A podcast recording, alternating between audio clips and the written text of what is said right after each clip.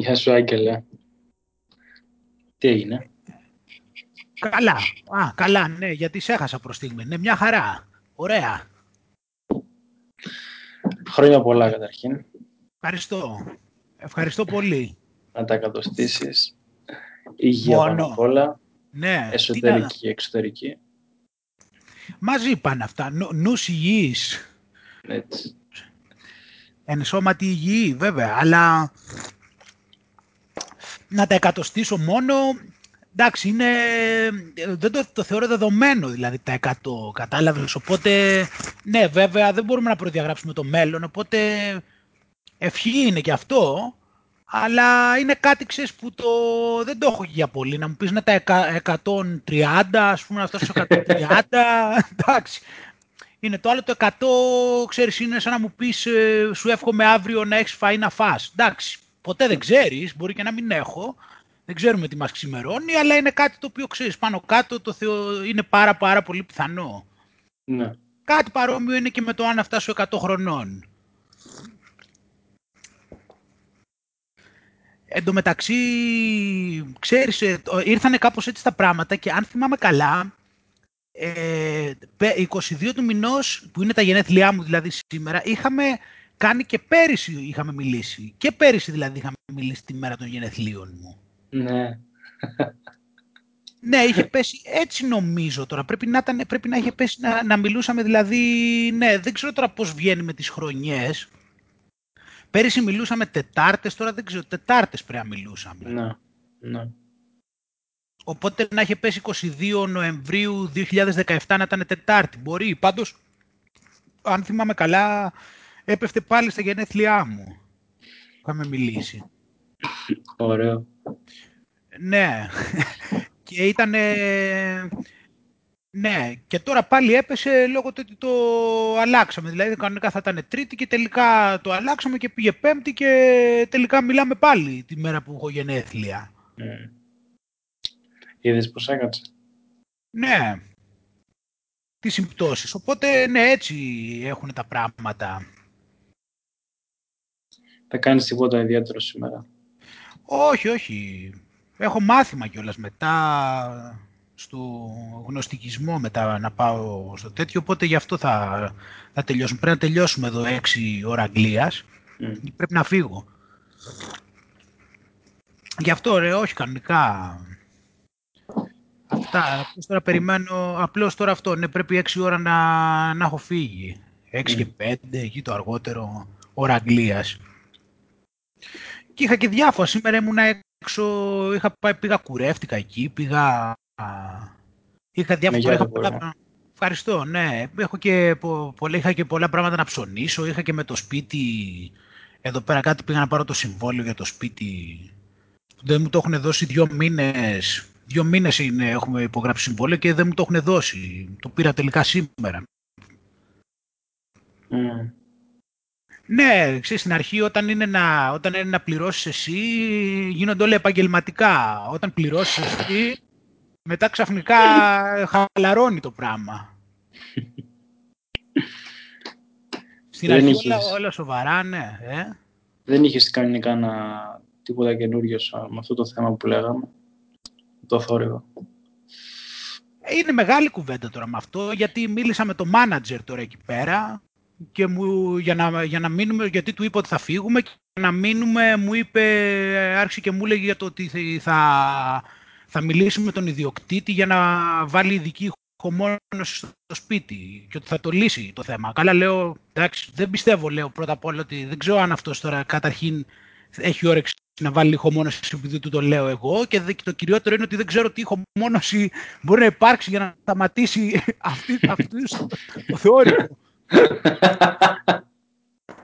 Και του περιέγραψε, του περιέγραψε και περί τίνος πρόκειται. Του λέω, ε, του λέω τι είναι, τι, είναι κάποιος, του λέω, που έχει αγοράσει τώρα το σπίτι και έρχεται η γκόμενά του, η οποία, ε, η οποία δεν είναι κανονικά κιόλας εδώ πέρα, απλώς έρχεται εδώ, αλλά έρχεται κάθε μέρα και μιλάει, του λέω απίστευτα. Δηλαδή μπορεί να τρεις ώρες συνεχόμενες να μην σταματήσει. Λέω να- σαν κουρδισμένη και τέτοια. Λέει, και παραξενεύω. Ω, λέει, τι λέει, είναι, λέει, τι αυτή θέλει, λέει, χάπια κανονικά. Λέω, κοιτάξτε, Ναι, και, του λέω έτσι, αυτό λέει θέλει χάπι, ξέρω εγώ και αυτά. Του λέω καταλαβαίνεις τώρα για το, αυτό το είδος των γυναικών, λέω που υπάρχει και δεν σταματιέται με τίποτα. Μου λέει ναι, ναι, καταλαβαίνω, γελούσαν οι άλλες εκεί από μέσα. Είναι ρε παιδί μου σαν να έχω ένα, σαν να μου έχεις βάλει, ξέρω εγώ, σαν να είναι μια μύγα και να γυρίζεις συνέχεια γύρω γύρω από το κεφάλι μου. Κατάλαβες τι γίνεται; Όταν έρχεται αυτή μέσα δηλαδή, είναι σαν, σαν να μου έχεις μια μύγα που να μην μπορώ να τη διώξω ρε παιδί μου. Πώς είναι το κουνούπι που κάνει ξύζο το βράδυ που για ύπνο mm. και το ακούς το αυτί σου. Φαντάσου τώρα να ζεις μόνιμα με μια τέτοια κατάσταση, ξέρω εγώ. Να, να, να γυρίζεις γύρω γύρω από το κεφάλι σου μια μύγα.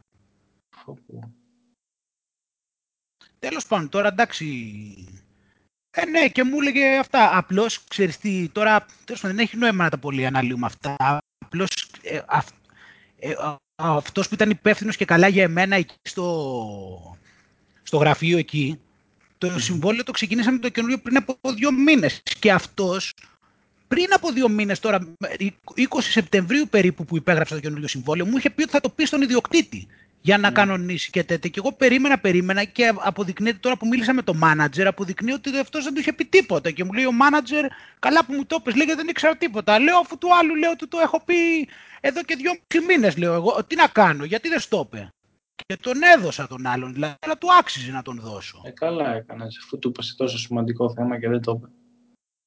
Ναι, αυτό είναι που σου έλεγα στην αρχή, ότι όταν στην αρχή να υπογράψεις το συμβόλαιο είναι όλα καλά αλλά μετά ξεχνιούνται. Γιατί αυτό το σημαντικό θέμα μου είχε πει ότι θα μιλήσει στον ιδιοκτήτη και τόσο, μετά είχα πάει και ενδιάμεσα πριν από ένα μήνα πάλι και του λέω, του είπες στο του ιδιοκτήτη τίποτα. Ε, μου λέει, έλειπε ταξίδι και αυτά και ναι και το συμβόλαιο λέω, το έχεις να μου το δώσεις.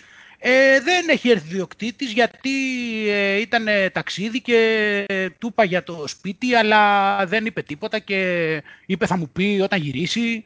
Και εγώ το κατάλαβα ότι αυτός έλεγε ψέματα, αλλά επειδή mm. δεν ελπίζω ότι υπάρχει ηχομόνωση που μπορεί να με σώσει. Και έτσι κι αλλιώς το δεδομένο ότι θα φύγω από εδώ πέρα, δεν τον κυνήγησα, κατάλαβες, δεν με ένοιαζε.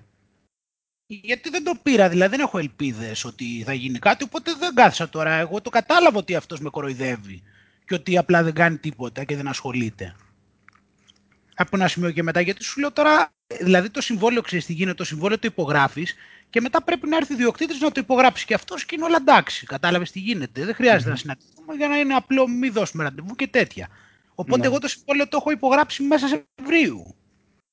Ναι. Δηλαδή δεν δικαιολογείται από τότε ότι δεν. Τι έγινε, δεν έχει πάει και ο ιδιοκτήτης, δηλαδή από μέσα Σεπτεμβρίου ναι, να πάει να το υπογράψει.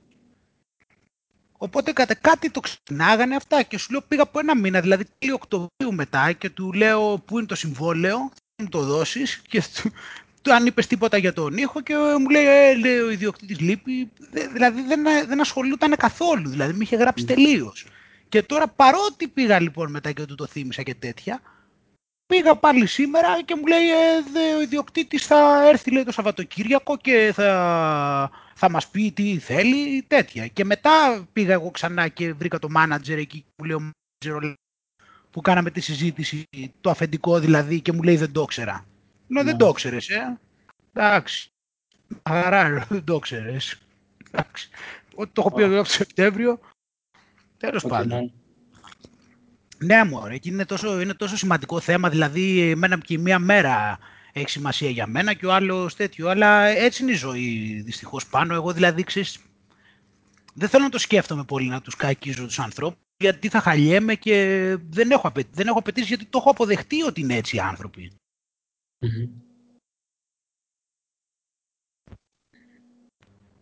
Το θέμα είναι να βρεις την ησυχία σου. Αυτό Ναι, όχι, αυτό το είπα σαν, ε, αυτό το λέω σαν παράδειγμα γενικώ ε, το πώς είναι στη ζωή. Δηλαδή, οι περισσότεροι δεν, ε, δεν ενδιαφέρονται, ειδικά για επαγγελμα... Όταν είναι για δουλειά, για να, όταν είναι δηλαδή σε σχέση με κάποιον που είναι επαγγελματίας, ας πούμε, ασχολείται, δηλαδή 99% ασχολείται μόνο όταν υπάρχει δηλαδή πολύ συγκεκριμένο κίνητρο, ξέρω εγώ, το οποίο είναι πολύ άμεσο και συνήθως αν είναι αφεντικό, ξέρω εγώ. Γιατί το αφεντικό, ξέρεις, έχει σημασία ο άλλος είναι υπάλληλος και βαριέται τη ζωή του. Θέλει, να, θέλει δηλαδή.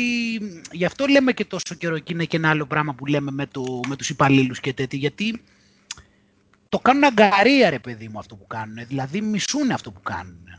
Mm.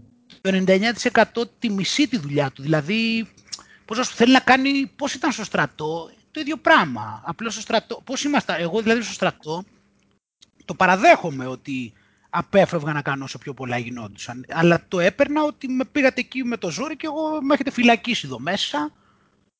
Καλά, και εγώ ούτως ή άλλως τι ήταν σημαντικό να κάνεις στο στρατό; Ναι, καλά, εκεί δεν ήταν και σημαντικά, αλλά θέλω να σου πω ποια είναι η λογική. Οπότε οι περισσότεροι που δουλεύουν έχουν αυτή την ψυχολογία. Δηλαδή, το μισούν αυτό που κάνουν, δεν θέλουν να είναι εκεί πέρα και γι' αυτό το λόγο είτε αποφεύγουν πάρα πολύ να κάνουν όσο πιο πολλά γίνεται, είτε αμελούν γιατί, πώς να σου πω, θέλουν να ξεφύγουν. Και παρατηρείς δηλαδή διαρκώς ε, τέτοιο, παρατηρείς διαρκώς δηλαδή αμέλειες, τσαπατσουλιές. Αυτό είναι το θέμα. Δεν είναι θέμα ιδιωτικού και δημοσίου δηλαδή. Απλώς το ιδιωτικό εξαρτάται τώρα αν κάπου τους πιέσουν και είναι κάποιος και τους ελέγχει, αλλά αυτό δεν μπορεί να γίνει συνέχεια. Δεν υπάρχει τρόπος να τους ελέγχουν διαρκώς τι κάνουν. Είναι φύση αδύνατο. Ναι. Οπότε παρατηρείς διαρκώς, δηλαδή, επειδή το κάνουν αγκαρία και δεν το θέλουν αυτό και στην ουσία το μισούν, δηλαδή φτύνουν που βρίσκονται εκεί πέρα. Και παρατηρείς διαρκώς, δηλαδή, τσαπατσουλιές, αμέλειες, αδιαφορία. Κατάλαβες, τι να ασχοληθεί αυτός τώρα με μένα, αφού αυτός ε, μισεί τη ζωή του που είναι εκεί. Γι' αυτό το βλέπεις και σαν συνέπεια έχει αυτό τώρα να, να μην το... Τι να το σιγά μην ασχολείται τώρα αυτός με το αν εγώ με πονάει που δεν μπορώ να ηρεμήσω και μου έχει δημιουργήσει ψυχολογικά προβλήματα. Σιγά τώρα μην ασχοληθεί ο άλλος τώρα με αυτό. Αυτός αφού έχει το δικό του πόνο εκεί που είναι βρίσκεται εκεί μέσα. Είδες όμως πως μια επιλογή έχει συνέπειες. Δηλαδή, ξέρεις κάποιος που, που λες που δεν κάνει μια δουλειά που του αρέσει και αυτός δεν περνάει καλά και δεν περνάει καλά και οι υπόλοιποι. Ναι, είναι σαθρό το σύστημα εντελώς. Μα αυτό, αυτό είναι και ένα παράδειγμα να καταλάβουμε ότι δεν έχει νόημα έτσι όπως λειτουργεί το σύστημα. Γιατί θα υπάρχει άλλος και θα σου πει, ξέρω εγώ, ότι όχι έχει νόημα και ότι αυτός έχει σπουδάσει να είναι εκεί για αυτή τη δουλειά και ότι υπάρχει ελευθερία επιλογών και είναι, η αγορά πάει όσο και γίνεται, πάει, γίνεται ελεύθερη και τέτοια. Αυτό είναι το θέμα, ότι το πώς αποδεικνύεται όλο αυτό με, τα, με το κίνητρο των χρημάτων που υπάρχει, όλο αυτό αποδεικνύει το πόσο αποτυχημένο είναι αυτό το σύστημα. Mm. Και αποτυχημένο και επίσης και αντιπαραγωγικό. Εκτός από αποτυχημένο, γιατί εσύ αυτό είπες βασικά περισσότερο. Ότι είναι αντιπαραγωγικό. Είναι αντιπαραγωγικό, δηλαδή δεν είναι δηλαδή ότι αποδίδει στο maximum. Ενώ, Σίγουρα. Όταν, ενώ Φαντάσου λέω... ήταν κάποιος ο οποίος του άρεσε αυτό που κάνει. Ναι. Ναι, γιατί θα σου πούνε ότι στην ελεύθερη αγορά, ξέρεις, ε, άμα κάποιος δεν είναι καλός, ε, δεν προχωράει, κατάλαβες, υπάρχει ανταγωνισμός και όλα αυτά, ενώ δεν είναι έτσι τα πράγματα. Βλέπεις δηλαδή ότι η παραγωγικότητα είναι στο τέτοιο και αυτό είναι παντού. Εδώ εγώ είχα σε, σε τράπεζες, μου έχουν πει άτομα που δουλεύουν, τώρα σε τράπεζες μιλάμε. Και δηλαδή θεωρούν ότι, δηλαδή γενικά όποιον βλέπεις και το έχει ψάξει λίγο το πράγμα και είναι λίγο σκεπτόμενος, αν δουλεύει σε κάποια εταιρεία, 99% σου λέω πάλι έχει παρατηρήσει ότι αυτή η εταιρεία σαν σύστημα είναι χάλια. Δηλαδή ότι θέλω να σου πω ότι κάνουν πολλά πράγματα και ότι υπάρχουν άνθρωποι δηλαδή που, δεν, που είναι πολύ αργοί, είναι πολλοί που κάνουν πολλά λάθη, ότι υπάρχει πολλή γραφειοκρατία, ότι είναι πολύ μπερδεμένος ο τρόπος που λειτουργούν. Το παρατηρείς παντού αυτό. Και αυτός είναι και ένας λόγος που αηδιάζουν εκεί πέρα, γιατί γίνονται πράγματα τα οποία δεν τους αρέσουν, είναι βαρετά, ή ξέρω εγώ, αν ας πούμε εσύ είσαι πιο παραγωγικός, ξέρεις θα γίνει μετά. Θα πρέπει να επομισθείς τη δουλειά των άλλων, mm. οι οποίοι είναι αντιπαραγωγικοί. Κατάλαβες, οπότε είναι φτιαγμένο με ένα... Ή, θα, ή άλλοι επειδή τα αφεντικά συνήθως δεν είναι έξυπνοι, έξυπνοι εννοώ κοινωνικά έξυπνοι, άμα σε δούνε και τελειώσεις γρήγορα και κάθεσαι, ε, το παίρνουν ότι εσύ ξέρω εγώ δεν είσαι πολύ εργατικός, κατάλαβες ότι είσαι τεμπέλης. Γιατί, γιατί υπάρχει αυτό το, το attachment του struggle που έχουμε πει. Ενώ άμα βλέπουν τον άλλον, ξέρω εγώ, παρότι είναι τα ζώα μου αργά, άμα τον δουν και καλά ότι δουλεύει συνέχεια ή ότι πάντα έχει κάτι να κάνει, ότι αυτός υποτίθεται ότι είναι πιο εργατικός. Ενώ άμα εσύ τα κάνεις τσάκα-τσάκα επειδή έχεις τον τρόπο σου να είσαι γρήγορος, θα πούνε, α, εντάξει, θα πούνε μπράβο στον άλλον και σε σένα θα σου πούνε πάρε και άλλα τόσα να κάνεις τώρα, επειδή εσύ δεν δουλεύεις αρκετά. Οπότε, ξέρεις, σε κάνουν, σε αναγκάζουν να καθυστερείς, να κολλησιεργείς ή να κοροϊδεύεις. Mm. Και εξοδεύεις το χρόνο σου. Δηλαδή είναι κάτι εντελώς βλακώδες αυτό το πράγμα. Σε οδηγούν σε μια κατάσταση εγώ ευτυχώς δεν τα έχω ζήσει αυτά, δόξα τω Θεώ. Απλώς λέω από ό,τι έχω παρατηρήσει από όλους τους άλλους. Mm. Οπότε σε οδηγούν σε μια κατάσταση που εσύ, ξέρω εγώ, άμα μπορείς τα πράγματα, ξέρω εγώ, τη δουλειά που κάνουν οι άλλοι σε τρεις ώρες ή να την κάνεις σε μία μισή, θα πρέπει να κάνεις κάποιο τρόπο, δηλαδή ή να την κάνεις πιο αργά και, να, κοροϊδε... και, να... και σκοπίμως να καθυστερείς και να κολλησιεργείς, είτε να, να κοροϊδεύεις ότι και καλά δουλεύεις, στην αρχή, δηλαδή να... την πρώτη μία μισή ώρα να μην κάνεις σχεδόν τίποτα και να πηγαίνεις πολύ αργά, κατάλαβες;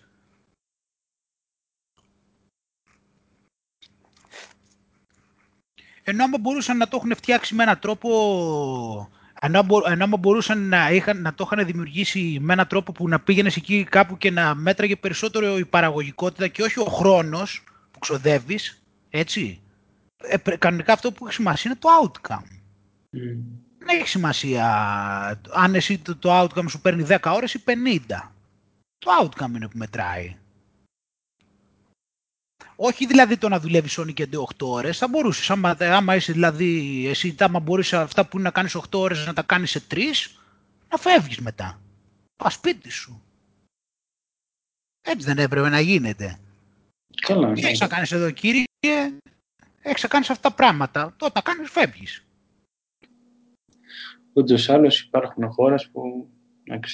Δεν θυμάμαι ποια ήταν. Σουηδία. Που το έχουν κάνει εξάωρο. Δηλαδή, εντάξει. Εντάξει, τώρα αυτό δεν, δεν ξέρω τώρα για που λες. Κάτι νομίζω έχω ακούσει, αλλά αυτά είναι πολύ μεμονωμένα παραδείγματα. Και εγώ διαβάσει κάποιο άρθρο για κάποια εταιρεία που το δοκίμασε πιλωτικά. Εντάξει. Πάνω, αφού έχουμε πει τώρα, μα πάλι θα, θα καταλήξουμε, κατάλαβες γιατί το λέω για να τα συνδέσω, ότι δεν δουλεύουν οι άνθρωποι επειδή χρειάζεται παραγωγικότητα θα το συνδέσουμε αυτό. Δουλεύουν για να του τρώνε την ενέργεια, για να του απομυζούν. Δεν δουλεύουν γιατί χρειάζεται ο κόπο του σε αυτό το βαθμό. Mm. Είναι ε, δουλεύουν, για, δουλεύουν για να δουλεύουν, για την εξωτερική μορφή του, της δουλειάς, ας πούμε. Είναι το σύστημα για να σε απομυζεί, για να μην σκέφτεσαι, για να μην είσαι ήρεμος, για να μην, για να μην φιλοσοφείς, για να μην δημιουργείς, για να γίνεις ρομπότ. Mm δεν δουλεύουν επειδή υπάρχει, χρειάζεται αυτή η ποσότητα παραγωγικότητας για να λειτουργήσουν οι κοινωνίες, για να έχουμε τα απαραίτητα αγαθά. Δεν δουλεύουμε επειδή λέμε ότι χρειάζεται αυτού του επίπεδου η παραγωγικότητα. Είναι για άλλο λόγο. Είναι για να έχουν κίνητρο να είναι απασχολημένοι, να καταπιάνονται και να, και να λειτουργεί αυτό το σαθρό σύστημα. Είναι mm. απλώς είναι ο τρόπος για να λειτουργεί όλο αυτό, είναι το, όλο αυτό η ιστορία και καλά ότι δουλεύεις γιατί είσαι παραγωγικός και πρέπει να εργάζεσαι και όποιος εργάζεται σημαίνει ότι βοηθάει την κοινωνία. Άμα τα σκεφτείς, τα έχουμε αναλύσει στο καιρό εδώ. Όλη αυτή η ιστορία ε, ότι όλη αυτή η ιστορία ότι και καλά εγώ εργάζομαι, άρα επειδή εργάζομαι είμαι ε, χρήσιμος στην κοινωνία και μετά ε, εγώ που εργάζομαι μετά παίρνω τα χρήματα και μετά με αυτά τα χρήματα μπορώ να είμαι ανεξάρτητος, ότι δηλαδή και καλά μετά θα μπορώ να ψωνίζω τα αγαθά μου και επίσης ε, μετά στην κοινωνία εγώ θα μπορώ να ανεβαίνω στην καριέρα μου και να γίνω πιο άξιος ακόμα επειδή έχω υψηλότερη θέση και μετά να έχω και περισσότερα λεφτά, οπότε μετά να μπορώ να κάνω τη ζωή μου πιο εύκολη και να είμαι πιο ευτυχισμένος επειδή θα έχω μεγαλύτερο μισθό, άρα θα μπορώ να έχω περισσότερα αγαθά.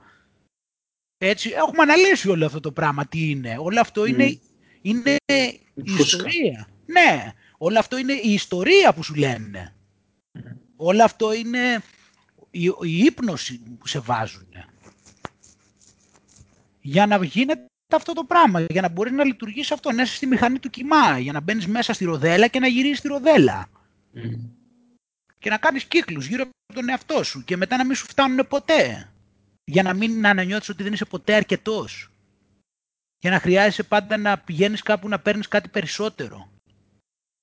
Για να ζητάς πάντα, για να κυνηγάς πάντα κάτι. Αυτό είναι το, το τέτοιο. και από αυτό. Ναι. Και όλο αυτό που κυνηγάς συνέχεια πάντα κάτι δεν σε αφήνει ποτέ να ηρεμήσεις, δεν σε αφήνει να γαλινέψεις, να είσαι στο τώρα, να φιλοσοφήσεις, να ευχαριστηθείς τη ζωή σου, να ευτυχήσεις, να γαλινέψεις, να ζήσεις, να αγαπήσεις. Αυτό γίνεται. Και μετά με όλα αυτά σου δημιουργούνται τα ψυχολογικά και έχεις μετά μπαίνουν οι διαχωρισμοί, μετά ζήλιες, συγκρίσεις, διαχωρισμοί. Γιατί δεν μπορείς, είναι το μυαλό σου απασχολημένο και μετά πηγαίνεις, μετά πηγαίνεις, ξέρεις, ανοίγεις τηλεόραση, πάνω που το μυαλό σου, πάνω που είσαι τέζα, ανοίγεις την τηλεόραση. Κατάλαβες; Και είναι σαν να είσαι δηλαδή χωρίς καμία σπίδα και έρχονται όλα τα σκατά πάνω σου. Απάρτα.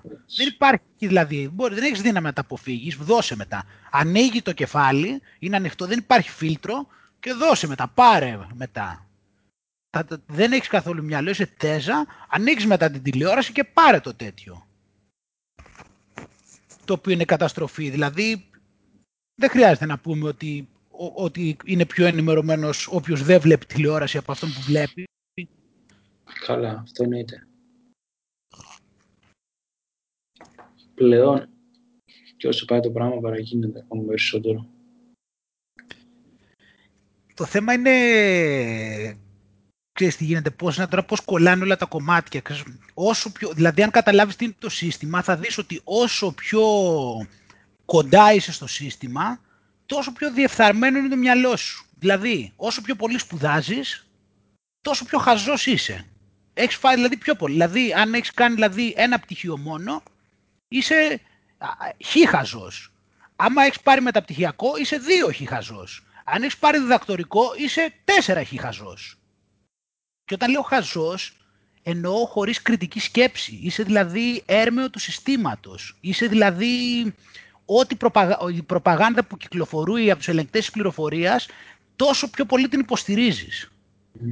Γιατί έχεις, ε, σου έχει μπει πιο πολύ, σε έχουν, σου έχουν κάνει πιο πολύ brainwashing. Οπότε αν έχεις ένα πτυχίο είσαι χ. Αν έχεις δύο πτυχία είσαι δύο χ χαζός. Αν έχεις τρία πτυχία είσαι τρία χαζός. Πάει έτσι. Όσο πιο πολύ σπουδάζεις, τόσο πιο βλάκας είσαι. Όσο πιο πολύ δηλαδή πας σχολείο, μετά σπουδάζεις, όσο ανεβαίνουν αυτές οι βαθμίδες μετά, όσο πιο καλή είναι η δουλειά που έχεις, τόσο πιο χαζός γίνεσαι πάλι. Όσο πιο πηγαίνει τέτοιο, τόσο πιο θύμα είσαι. Όσο πιο πηγαίνεις, ξέρω εγώ, σε καλύτερα σπίτια και σε πιο κεντρικές περιοχές πας, ξέρω εγώ, στο Λονδίνο, δηλαδή μένεις κεντρικά στο Λονδίνο, είσαι πιο χαζός από αυτό που μένεις στην επαρχία. Γιατί είσαι πιο κοντά στο σύστημα. Έχεις πιο καλή δουλειά, ξέρω εγώ, είσαι σε τράπεζα. Είσαι πιο χαζός, ξέρω εγώ, από έναν που. Τι να σου πω τώρα, έχει ένα ψιλικατζίδικο. Και όταν λέω χαζός, όχι σε IQ. Σε IQ δηλαδή, στο τι υπολογισμό μπορείς να κάνεις ή στο πώς μπορείς να υπολογίσεις τα λογιστικά σου και τα οικονομικά σου πιο χαζός... αυτό, αυτό που είπες, το πόσο... Σκέψη. Ναι. ναι. Δηλαδή είσαι πιο πολύ πιστός σε αυτά που λέει το σύστημα, σε αυτά που, που, που είναι μόδα σύμφωνα με τους ελεγκτές της πληροφορίας. Είσαι πιο πολύ ελεγχόμενος. Όσο πιο πολύ δηλαδή γίνεται αυτό. είναι, είναι, τώρα αυτό, αυτό δηλαδή καταλαβαίνεις ότι είναι κάτι τρομερό τώρα. Εγώ απλώς με τα χρόνια το έχω συνηθίσει αυτό, αλλά αντιλαμβάνομαι πόσο τρομερό είναι αυτό που σου λέω αυτή τη στιγμή. Είναι κάτι τρομερό δηλαδή αυτό το πράγμα που λέω, δηλαδή δεν το δέχεται κάποιος αυτό. Όχι, άμα είναι ελεύθερος κάποιος δεν το δέχεται, εννοείται αυτό. Γιατί ε, αυτό που λες, ε, θέλει να σε κάνει ρομπότ, θέλει να σε κάνει ένα συγκεκριμένο τύπο και δεν τον νοιάζει, ας πούμε, εσύ έχεις διαφέρεις από αυτό το συγκεκριμένο τύπο. Ναι, πρέπει να γίνεις αντίγραφο.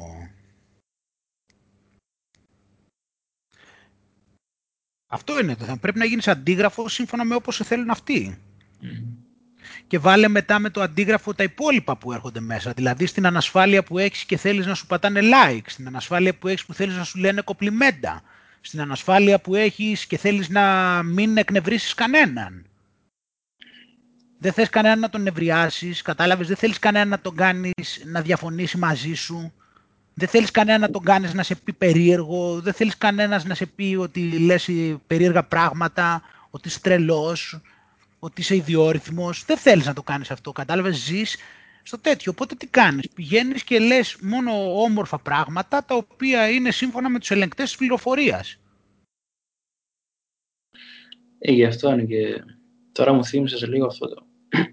ένα βιβλίο που σου είχα δείξει το The, The Courage to be Disliked δεν το θυμάμαι αυτό το βιβλίο, αλλά μου ακού... δεν θυμάμαι να μου το έχεις δείξει.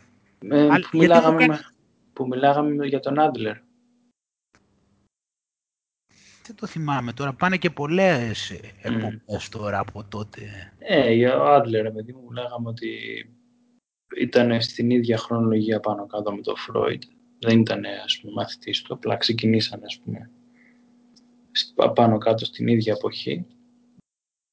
Ε, και η σχολή του ήταν τελείως διαφορετική. Δηλαδή έχει κάποιες ε, βασικές ε, ιδέες, ρε παιδί μου, όπως και αυτή. Το ότι χρειάζεται, ας πούμε, να έχει κάποιος το θάρρος να, να, να μην είναι αρεστός για να μπορέσει να είναι ψυχικά ε, υγιής. Και είδες πως κολλάει με αυτό που λες τώρα. Mm. Γιατί άμα θέλεις να είσαι αρεστός, βλέπεις ότι ο μόνος δρόμος που έχεις, η μόνη επιλογή που έχεις είναι να πηγαίνεις σύμφωνα με το, με το σύστημα.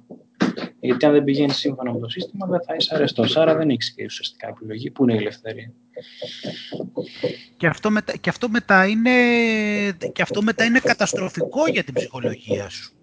Γιατί για, φαντα, γιατί, γιατί για φαντάσου, δηλαδή εγώ τώρα ας πούμε να, να σου μιλάω και να είμαι, μη να είμαι ξέρω εγώ, να ξέρω ότι είσαι μη μου άπτου ας πούμε.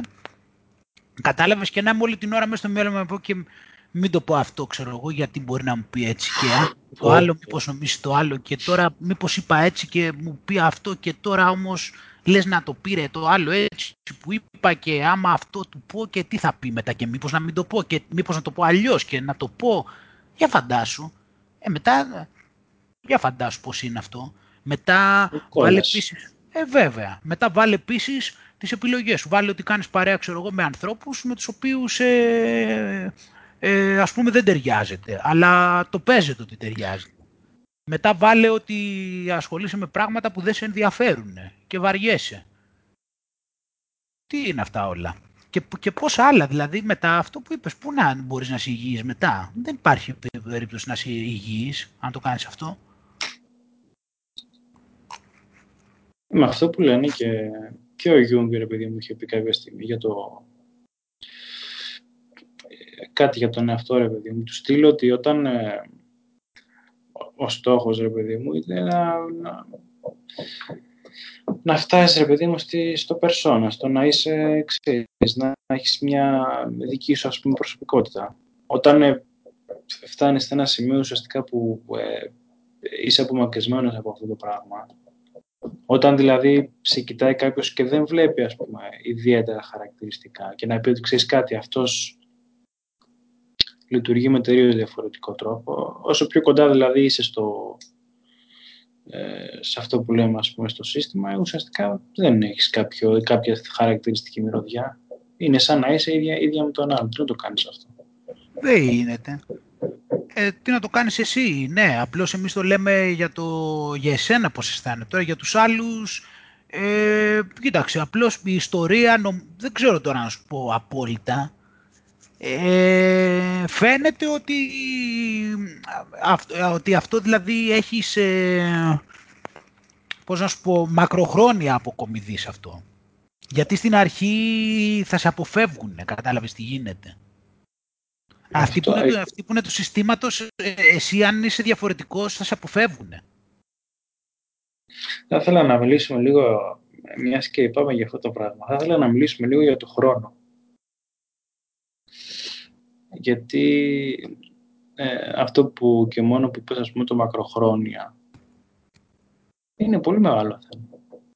Δηλαδή... Γιατί όταν, όταν ζεις τη ζωή σου, ας πούμε,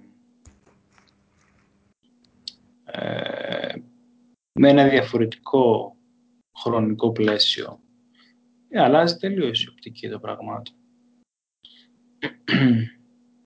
Δηλαδή σε πολλά πράγματα ας πούμε, θα πρέπει να λειτουργούμε με, με βάση ας πούμε, ένα ευρύτερο ε, χρονικό πλαίσιο, δηλαδή τι θα μπορούσε να ήταν καλό για μας μετά από χρόνια και όχι για το σήμερα. Όπως αυτό που είπες με τις σχέσεις. Μπορεί δηλαδή σήμερα, ρε παιδί μου, να, να δυσαρεστήσεις κάποιον. Αλλά θα φτάσει ένα σημείο μετά από, ξέρω εγώ, κάποια χρόνια, ρε παιδί μου, που θα έχεις έναν κύκλο ανθρώπων γύρω σου, ας πούμε, που θα τα πάτε καλά, θα έχεις, ας πούμε, φίλους να συζητήσεις που δεν θα χρειαστεί να, να προσέχεις την κάθε σου λέξη. Αυτά όμως χρειάζονται χρόνο. Δεν γίνονται από μια στιγμή στην άλλη. Και υπάρχουν και άλλα πράγματα, ας πούμε, στα αντίθετα που θα πρέπει να ζεις στο, στο εδώ και τώρα. Ευχαριστώ. Ναι. Αυτό πάνω νομίζω έχει να κάνει με τον ε, ταοισμό πρώτον και κύριο, προ, κυρίως θα έλεγα. Επειδή έχουμε καταλάβει ότι κάθε πράγμα στον καιρό του. Έχουμε καταλάβει ότι όταν είναι άνοιξη είναι άνοιξη, όταν είναι καλοκαίρι είναι καλοκαίρι. Αν εσύ το καλοκαίρι αναπολύς το χειμώνα, mm. εντάξει, μπορείς να πας να κάνεις κάτι τεχνητό για να φέρεις το χειμώνα, αλλά αν το κάνεις αυτό το τεχνητό, τότε θα διαταράξει τη φύση και δεν θα είναι και μόνιμο. Οπότε αυτό που λες τώρα με το μακροχρόνιο και μικροχρόνιο είναι, ε, καταρχήν έχουμε πει ότι ο χρόνος είναι κάτι υποκειμενικό. αυτό που λες τώρα το μακροχρόνιο και μικροχρόνιο, εντάξει, είναι, είναι απλά το πότε είναι η ώρα για το κάθε τι και πώς είναι τα δεδομένα και πότε έρχεται η ώρα για το κάθε τι. Ας, δηλαδή, ε, αν το σκεφτείς έτσι, βγαίνεις και από την ταμπέλα μικροχρόνια και μακροχρόνια. Και τώρα θα σου πω το εξής ότι μικροχρόνια και μακροχρόνια έτσι κι αλλιώς είναι πολύ μικρότερης σημασίας από το τώρα. Εσύ στο τώρα Και το τώρα είναι που σε φέρνει στην ισορροπία και, σου, και φέρνει και τα πράγματα όταν είναι στην ώρα τους το καθένα να έρθουν. Κατάλαβες τι γίνεται; Δηλαδή αυτό που λέμε τώρα ότι είσαι ο εαυτός σου, είσαι ο εαυτός σου τώρα. Το που θα πάει μετά, ναι, θα σκεφτείς μετά ότι συνήθως έχουμε παρατηρήσει ότι συμβαίνει αυτό και σε κάποιο άλλο χρόνο θα έρθουν τα πράγματα στη θέση τους, αλλά πάνω απ' όλα το τώρα κοιτάς. Και λες τώρα είμαι ο εαυτός μου. Κάθε τώρα είμαι ο εαυτός μου. Δεν πάω να βγω από το τώρα μου και να πάω να γίνω κάτι ψεύτικο για να αποκομίσω κάτι. Είμαι στο τώρα, είμαι στον, αυθεντικό μου αυτό, είμαι πάνω στη ροή μου. Τα άλλα είναι έτσι κι αλλιώς, δεν είναι... Μετά από όλα αυτά που έχουμε πει κιόλας έτσι κι αλλιώς, κάθε συζήτηση περί αποκομιδής είναι μικρή σημασίας μπροστά στην, ε, στην πραγματική ουσία που είναι το να είσαι αυθεντικός ανεξαρτήτως και αλτρουιστικά, ανεξαρτήτως από κομιδής και αλτρουισμού. Γιατί αλλιώς θα μπεις στην άλλη λογική, θα μπεις στη λογική του εγωισμού και του εγώ. Γιατί και αυτό που λέμε πρέπει να προσέχουμε πώς είναι κρυμμένα, γιατί αν αρχίσεις και λες πάλι ότι εγώ το κάνω αυτό επειδή σε βάθος χρόνου θα γίνει το άλλο, πάλι μπορεί να σε παρασύρει και να είναι πάλι εγωισμός και αυτό οίκο. Και δεν θέλουμε αυτό. Εμείς θέλουμε τώρα, ανεξαρτήτως λόγου, να είμαστε αυθεντικοί, χωρίς εξήγηση. Απλά επειδή καταλαβαίνουμε ότι αυτό είναι το φυσιολογικό. Τέλος.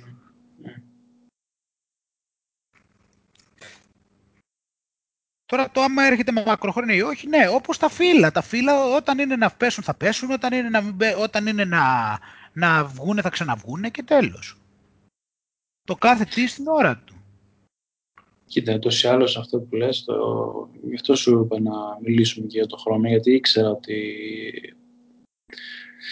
μία, μία πλευρά είναι και αυτή. Γιατί αυτό που λες είναι και το, το ανώτερο επίπεδο, έτσι. Το μη χρονικό και αυτά, ε, εντάξει. Μα δεν έτσι... Ναι, εντάξει, μα ο χρόνος τι, εντάξει, είναι μια διάσταση. Είναι δηλαδή μια αντίληψη μιας διάστασης, όχι μια διάσταση, είναι η αντίληψη μιας διάστασης. Η αντίληψη. Δεν έχει να... Εντάξει, ο χρόνος τι... Εντάξει, ο, ο χρόνος έχει να κάνει πάλι... Ο, ο χρόνος ε, είναι... Ε, πάει πακέτο με την ε, όλη αντίληψη της πραγματικότητας. Εμείς ε, τώρα... Ας πω, εμείς απλά έχουμε ένα σύστημα το οποίο έχει κάποιες μορφής αντίληψης και βλέπει μια ταινία με αυτόν τον τρόπο. Αυτό είναι ο χρόνος, δεν είναι η όλη αλήθεια. Ο χρόνος είναι ο τρόπος που αντιλαμβανόμαστε εμείς μια πραγματικότητα με ένα συγκεκριμένο τρόπο. Αυτό είναι ο χρόνος. Αυτό δεν είναι ακριβώς αυτό, σε γενικές γραμμές. Τώρα είναι ο χρόνος, μετά πάμε σε άλλη, δεν χρειάζεται να... Αλλά ο, ο χρόνος είναι προϊόν μιας υποκειμενικής αντίληψης που προέρχεται από τον τρόπο που αντιλαμβάνεται το ανθρώπινο όν την πραγματικότητά του. Αυτό δεν είναι όλη αλήθεια. Αυτό είναι μια καρφίτσα από την αλήθεια. Αυτός είναι ο τρόπος που η συνείδηση αντιλαμβάνεται την ύπαρξή της, που αντιλαμβάνεται τον εαυτό της.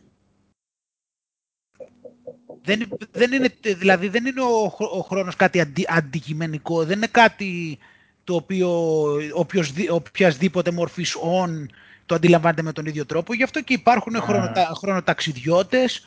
Ναι, α, μετά εντάξει και οι άνθρωποι οι ίδιοι δεν το αντιλαμβάνονται με τον ίδιο τρόπο, αλλά εγώ σου λέω τώρα για όντα που κινούνται πάνω σε διαφορετικές διαστάσεις. Όντα που κινούνται, αυτοί που κινούνται, αυτά τα όντα που κινούνται σε διαφορετικές διαστάσεις είναι, έχουν και άλλη σχέση με το χρόνο. Γι' αυτό και υπάρχουν χρονοταξιδιώτες. Για πες γι' αυτό κάποιο πράγμα.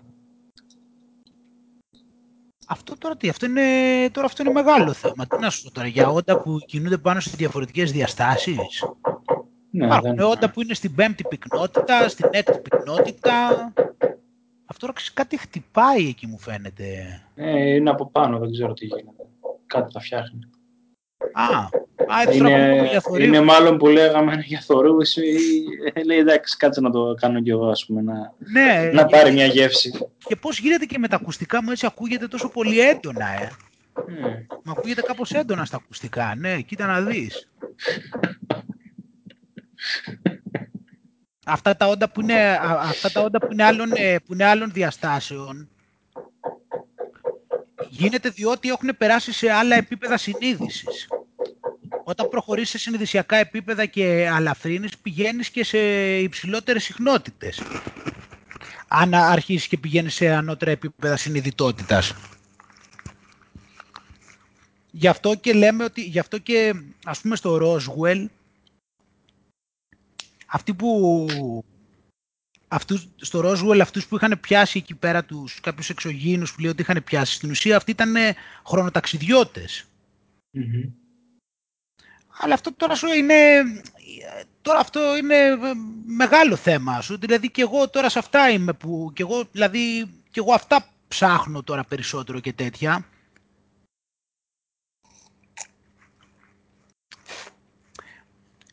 Και σίγουρα, σίγουρα στις, σε, σε ανώτερα επίπεδα διαστάσεων πηγαίνουμε όσο ανεβαίνουμε συνειδησιακά. Και...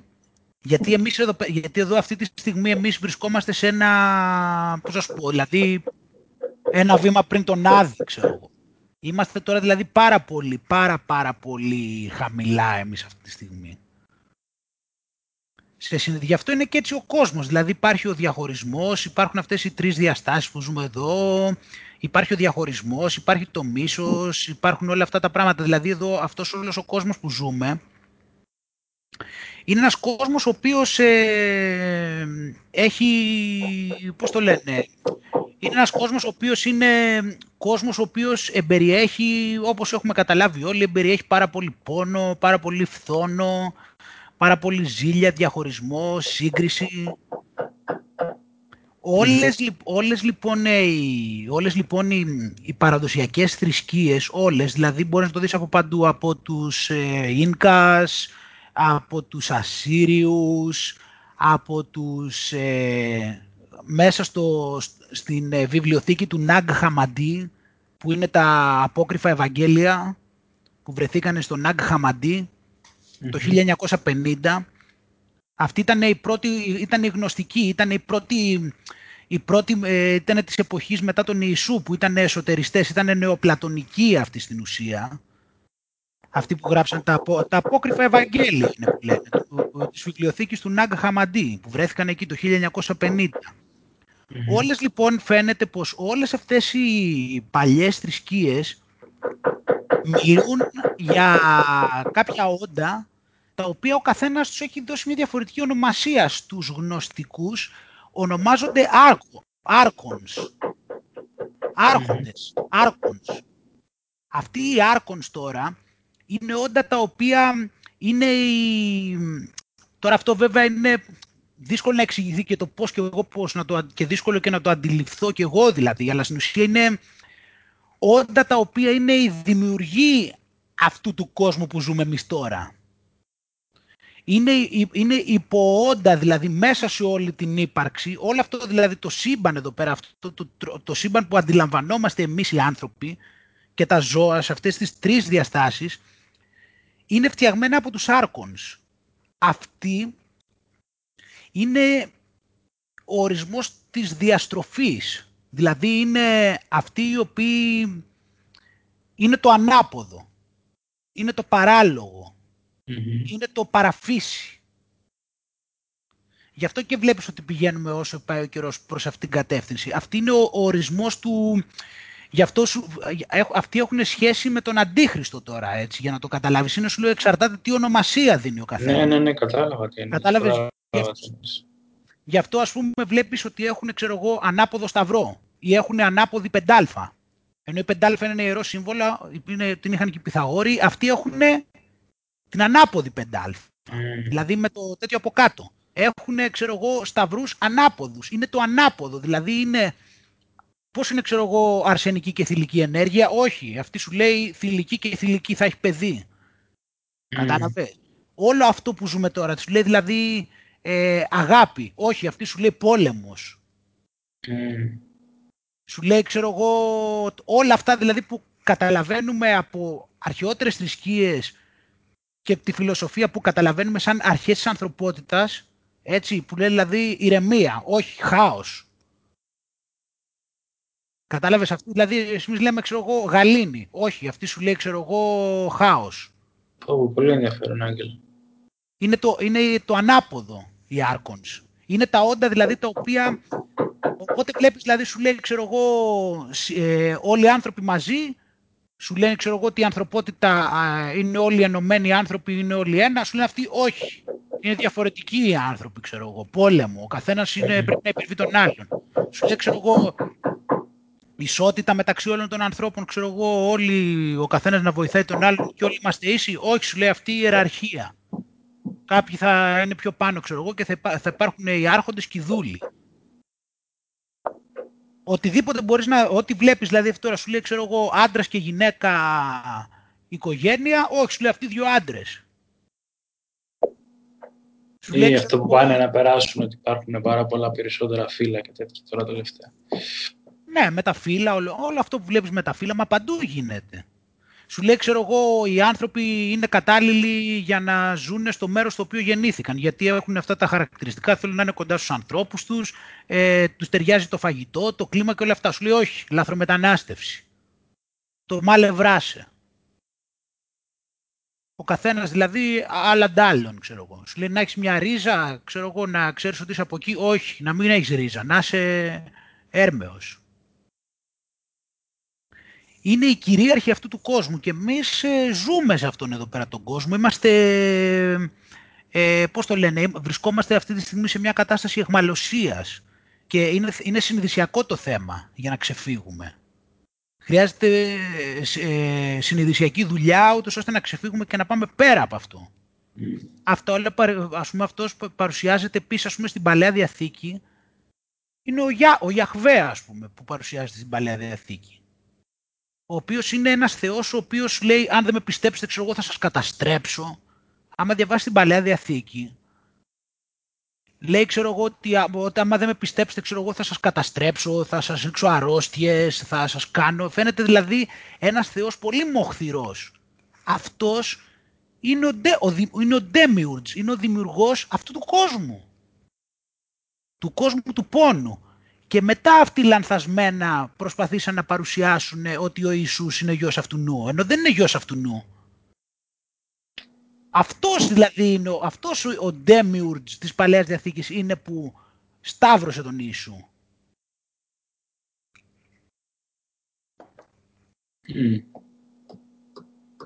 Γιατί ο πραγματικός του πατέρας αυτό που λέμε είναι ένα, ένα επίπεδο πολύ πιο πέρα. Είναι το άπαν. Αυτό είναι μια υποκατηγορία.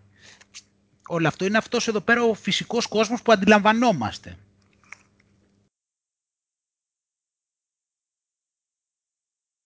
Αυτό φαίνεται μετά σου λέω πάλι και από, τις, ε, από του Ζακάρια Σίτσιν που έχει μιλήσει για τους, ε, που έχει μιλήσει για τους Ανουνάκη και έχει μελετήσει τις ταμπλέτες των Ασσυρίων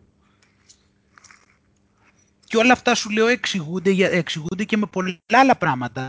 Δηλαδή από αυτό που σου έλεγα, που λέγαμε τις προηγούμενες φορές, που λέγαμε ότι δεν είναι τυχαίο ότι βλέπεις έναν πόλεμο απέναντι σε, απέναντι σε παλαιότερες θρησκείες. Γιατί αυτοί ξέρανε. Γι' αυτό σου λέω ότι μιλούσαν για τους Άρκονς, μιλούσαν για τους, ε, μιλούσαν για τους Ανουνάκη, μιλούσαν για τον Demiurge, μιλούσαν για αυτά, τα, για αυτά τα όντα τα οποία έχουν εχμαλωτήσει στην ουσία το ανθρώπινο γένος. Κατάλαβες τι φαίνεται ότι συμβαίνει. Και μετά, ξέρεις, εγώ τώρα, βέβαια τώρα αυτό, ξέρεις, δεν τα θυμάμαι όλα αυτά απ' έξω, γιατί είναι τέτοιο. Υπάρχουν, ρε παιδί μου, επίσης, ξέρεις τι γίνεται, τώρα, διαβάζω τώρα ένα, ε, ένα βιβλίο του, αυτός λέγεται Max Egan, είναι Αυστραλός, αυτός είναι, αυτός είναι τώρα συνωμοσιολόγος.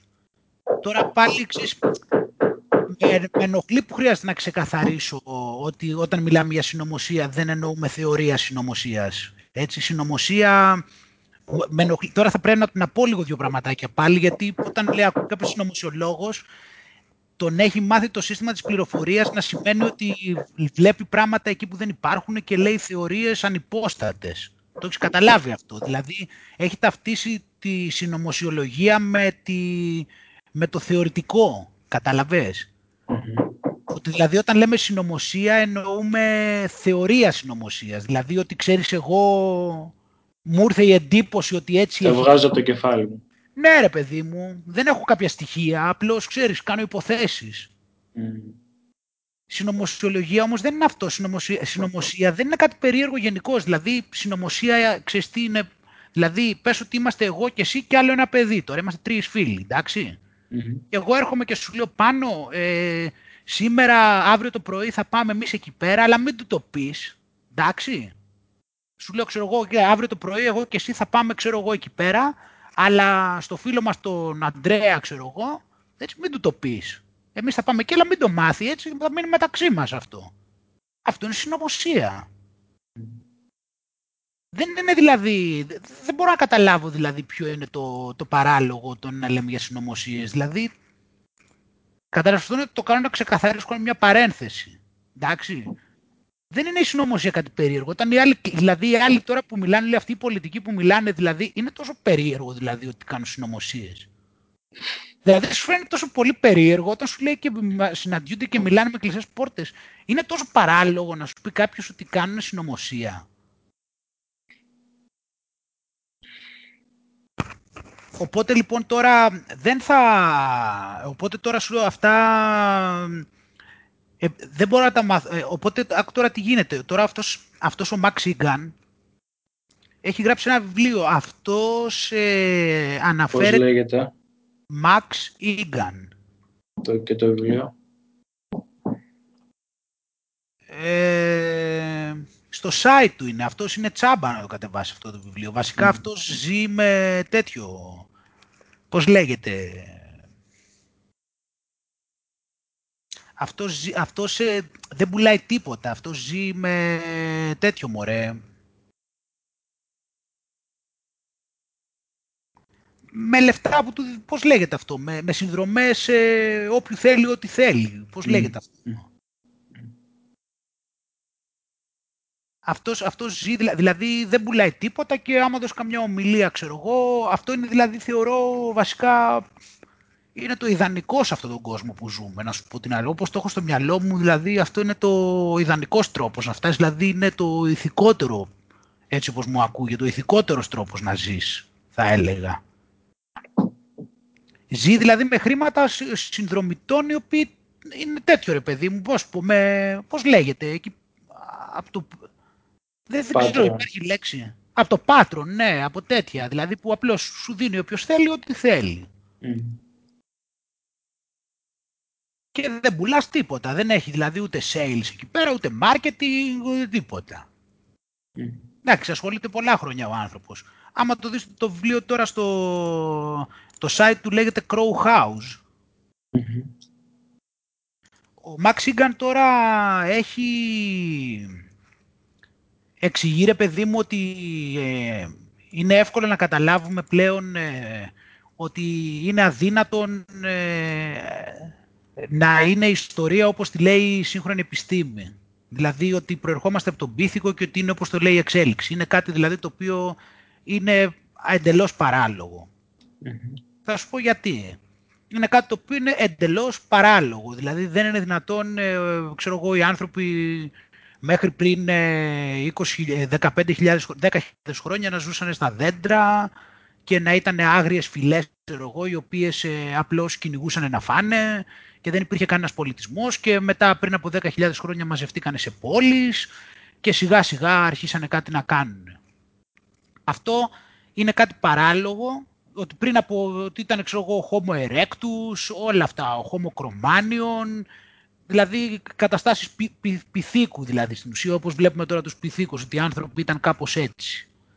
Αυτό είναι κάτι το οποίο είναι εντελώς παράλογο, για το λόγο ότι, ένας σημαντικός λόγος μάλλον, είναι ότι υπάρχουν ε, βρεθεί εδώ και εκεί ε, πάρα πολλά ευρήματα σε όλο τον κόσμο, τα οποία έχει εξηγηθεί, είναι πλήρως αποδεδειγμένο με σύγχρονες επιστημονικές μεθόδους, ότι είναι προϊόντα υψής του τεχνολογίας τα οποία δεν συνάδουν με την ιστορία. Δηλαδή βρίσκεις πράγματα, ξέρω εγώ, ε, τεχνολογίας ας πούμε υψής της, δηλαδή μπορεί ξέρω εγώ, να έχουν χαράξει μία πέτρα με απόλυτη ακρίβεια και να ε, να είναι κομμένη στη μέση, ξέρω εγώ, με τρόπο δηλαδή που ούτε σημερινά μέσα δεν μπορούν να το κάνουν και αυτή μπορεί να, να βρίσκεται, ξέρω εγώ, και να είναι 500.000 χρόνια πριν.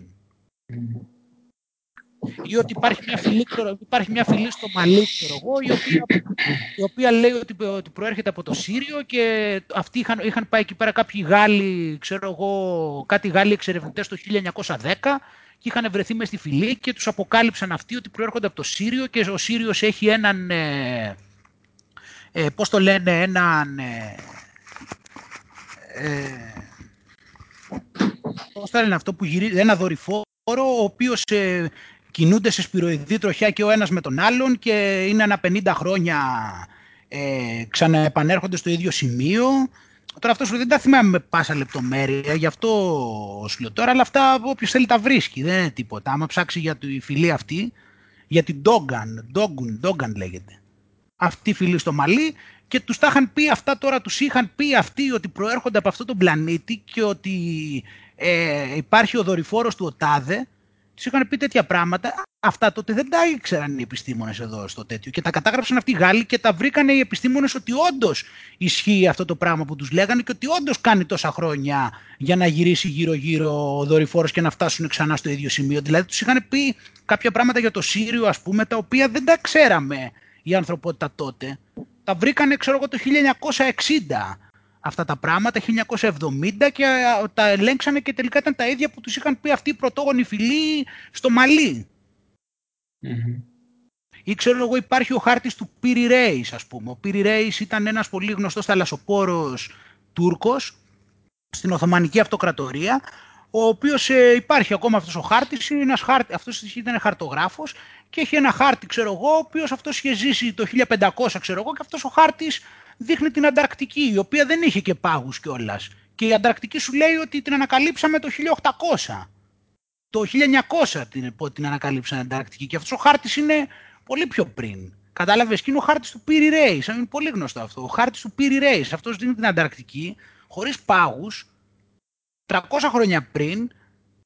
Ενώ σου, λέει, ενώ σου πούνε ότι ξέρεις την Ανταρκτική εμείς την ανακαλύψαμε το 1900, ξέρω εγώ. Πότε την ανακαλύψανε. Μετά υπάρχουν και άλλοι χάρτες οι οποίοι δείχνουν πάλι την Ανταρκτική και χάρτες σου λέω από εποχές που σου λένε ότι δεν ξέραμε ότι υπήρχε Ανταρκτική, δεν την γνώριζαν οι άνθρωποι. Υπάρχουν, σου λέω, αμέτρητα, αυτός δηλαδή μοναχά να σου πω, δηλαδή ξεκάθαρα καταγράφει γύρω στα τουλάχιστον 50 πράγματα. Δηλαδή γράφει δηλαδή ειδικά, ξέρω εγώ, έχουν βρει μεταλλικά ε, μεταλλικά τσουκάλια, ξέρω εγώ, κυροπήγια, έχουν βρει μπάλες, ξέρω εγώ, οι οποίες ήταν πλήρες, πλήρως σφαιρικές, ξέρω εγώ, οι οποίες είναι ένα εκατομμύριο χρόνια πριν. Ναι, τώρα σου λέω, εντάξει, αυτά μπορώ και να τα μάθω και απ' έξω και να έρθω και να όλα τώρα απ' έξω δεν τα θυμάμαι όλα απ' έξω. Τώρα προχθές το διάβασα το βιβλίο, δεν τα θυμάμαι όλα απ' έξω. Αλλά αυτά σου λέω τα στοιχεία, όποιος θέλει τα ψάχνει, δεν είναι τίποτα. Δεν είναι το θέμα τώρα να, στα, να τα μεταφέρω όλα. Να, το άμα ανοίγω και το κινητό τώρα και τα διαβάζω. Δεν είναι αυτό το θέμα. Το θέμα είναι να δεις, ε, το θέμα είναι εγώ να δώσω το, πώς το λένε, τη φιτιλιά, να, να σκεφτούμε ότι τα πράγματα δεν είναι όπως μας τα λένε, γιατί σου λέει υπάρχουν αμέτρητα ευρήματα, τα οποία αποδεδειγμένα είναι πολύ παλαιότερων εποχών από όσο περιγράφεται και δεν δικαιολογείται. Ή ας πούμε, μα και μόνο με την Ελλάδα να το σκεφτείς. Δηλαδή, τώρα η προσοκρατική, έτσι, η προσοκρατική ήταν το 600 π.Χ., πότε ήταν, δεν σου κάνει εντύπωση. Δηλαδή σου λέει προσοκρατική και μιλούσαν ξέρω εγώ για αστρονομία και λέγανε ξέρω εγώ για τη φύση των πραγμάτων και αυτά. Πιο πριν, ποιος ήταν, δηλαδή πιο πριν γιατί δεν ξέρουμε ποιος ήταν και ξαφνικά μας λέει ο άλλος ότι το 600 π.Χ. ήξερε τέτοιο. Ο, ο μηχανισμός των αντικειθήρων πώς γίνεται αυτό δηλαδή, πού, πού δηλαδή, πού προήρθαν, δηλαδή παρθενογένεση έγινε, δηλαδή ξαφνικά γεννήθηκε ένας άνθρωπος και τα ξέρε κάπως. Πού ήταν αυτό. Δηλαδή πώς γίνεται ούτως, να Ούτως ή άλλως, δεν ξέρω αν το έχεις ακούσει, αν ισχύει. Ε, τότε που διάβαζα παγκόσμια ιστορία και αυτά, σου έλεγε ότι υπάρχει μια περίοδος στην, στην αρχαία Ελλάδα που θεωρείται κάτι σαν ε, ο Μεσαίωνας. Δηλαδή που δεν ξέρουμε πολλά πράγματα. Δηλαδή ξέρουμε, ας πούμε, ξέρω εγώ για το 1200 π.Χ. 1100 και μετά υπάρχει μια μαυρίλα και μετά επανέρχεσαι στο, ξέρω εγώ, 800. Κοίταξε τώρα πάνω, καταρχάς ε, αυτά που λέμε ότι ξέρουμε είναι αυτό που σου λέω τόση ώρα, ότι ε, και να υπάρχουν στοιχεία δεν έχουμε πρόσβαση. Αυτό σου δεν, εγώ δεν ξέρω ακριβώς τι έχει γίνει έτσι. Εμείς το, αντί, το αντίθετο λέω. Λέω ότι δεν είναι όπως μας λένε, δεν ξέρω ακριβώς τι έγινε. Αλλά το επιχείρημα είναι ότι δεν έχουμε πρόσβαση. Αυτό που λες ότι είναι μια μαυρίλα μπορεί να υπάρχουν στοιχεία και να μην μας τα έχουν δείξει. Αυτό θέλω να ναι, αυτό σου λέω. Με αυτή την... Δεν στο μπορεί και να μην... Ότι δε... Γι' αυτό σου λέω ότι δεν είναι σίγουρο. Απλά αυτά που έλεγες στο τέλος μου θύμισαν λίγο από το στοιχείο, ρε παιδί μου. Το θέμα, το θέμα είναι να καταλάβουμε αυτό, ότι φαίνεται ότι δεν ήταν τα πράγματα όπως μας τα λένε, ότι δεν πήγε η πορεία mm. όπως ήταν.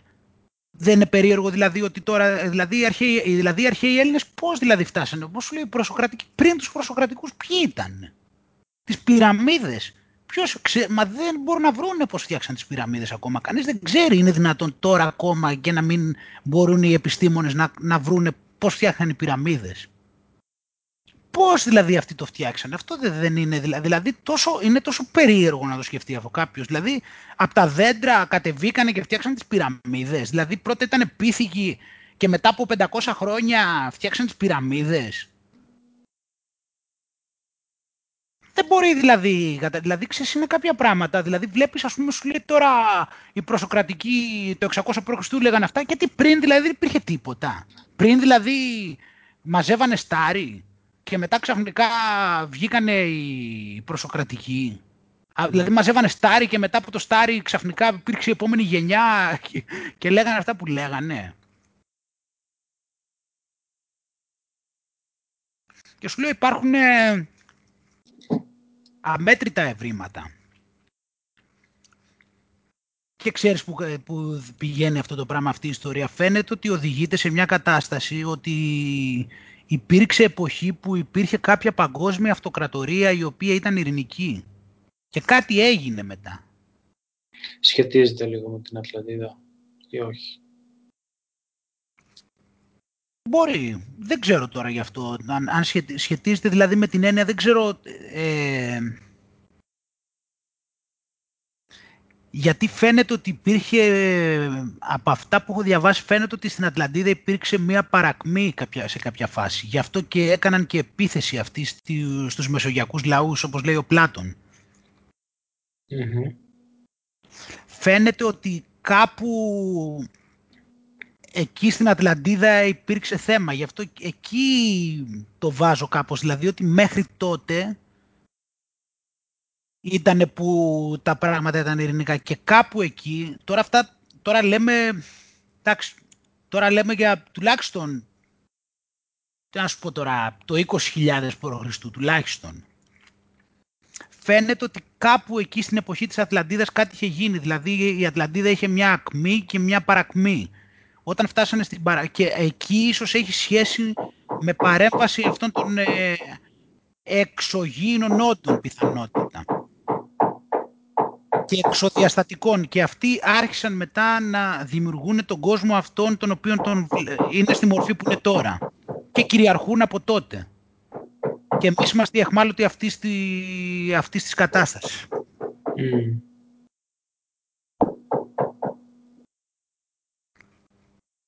Όλο αυτό δηλαδή δεν αντιλαμβανόμαστε στην ουσία τη φύση μας. Δεν αντιλαμβανόμαστε, πώς είπαμε τις άλλες φορές δηλαδή που λέμε ότι το τι εξωτερικεύει ο καθένας, το τι εξωγενής επιρρο... ε, στάση, το τι εξωγενή στάση έχει, δηλαδή πώς είναι το σώμα του, ποια είναι η φυλή του, ποια είναι η θρησκεία του, ποια είναι η γλώσσα του. Όλα αυτά είναι διαφορετικές εκφάνσεις του τρόπου που αυτή η συνείδηση βιώνει την ύπαρξή της σε αυτόν τον κόσμο. Δεν, υπάρχει διαφορε... δεν είναι διαφορετικά δηλαδή είναι διαφορετικές, διαφορετικές, διαφορετικοί τρόποι. Είναι σαν τα χρώματα της ήριδος. Το αν εγώ δηλαδή είμαι χριστιανός και είσαι μουσουλμάνος, είμαστε το ίδιο, απλώς έχουμε διαφορετική έκφανση. Έκφανση, ναι. ναι. ο ένας δηλαδή είναι μουσικός, ο άλλος είναι ξέρω εγώ συγγραφέας, ο άλλος είναι ξέρω εγώ, έχει κάνει πολεμικές τέχνες. Όλο αυτό είναι διαφορετική έκφανση. Στην ουσία όλοι είμαστε μέρη μίας συνείδησης, η οποία αντιλαμβάνεται τον εαυτό, ο καθένας, η κάθε κομμάτι αυτής αντιλαμβάνεται την ύπαρξή της με διαφορετικό τρόπο. Ε, αυτό προσπαθούν να, το, να μας πείσουν ότι πρέπει να διαχωριστούμε για αυτό τον λόγο.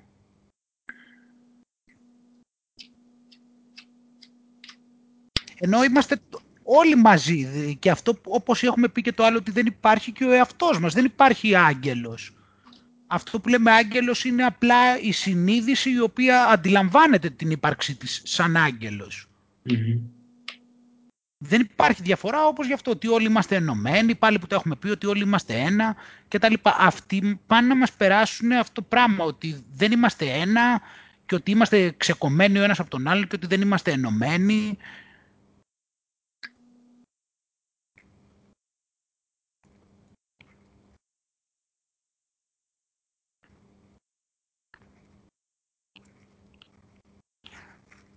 Και μετά σου, όταν, και όταν έρχεσαι και κοντά, ξέρεις με τους ανθρώπους, αρχίσεις και το καταλαβαίνεις. Δηλαδή, δεν θέλουν οι άνθρωποι πραγματικά πόλεμο. Ούτε οι μουσουλμάνοι κανείς, κανείς δεν θέλει.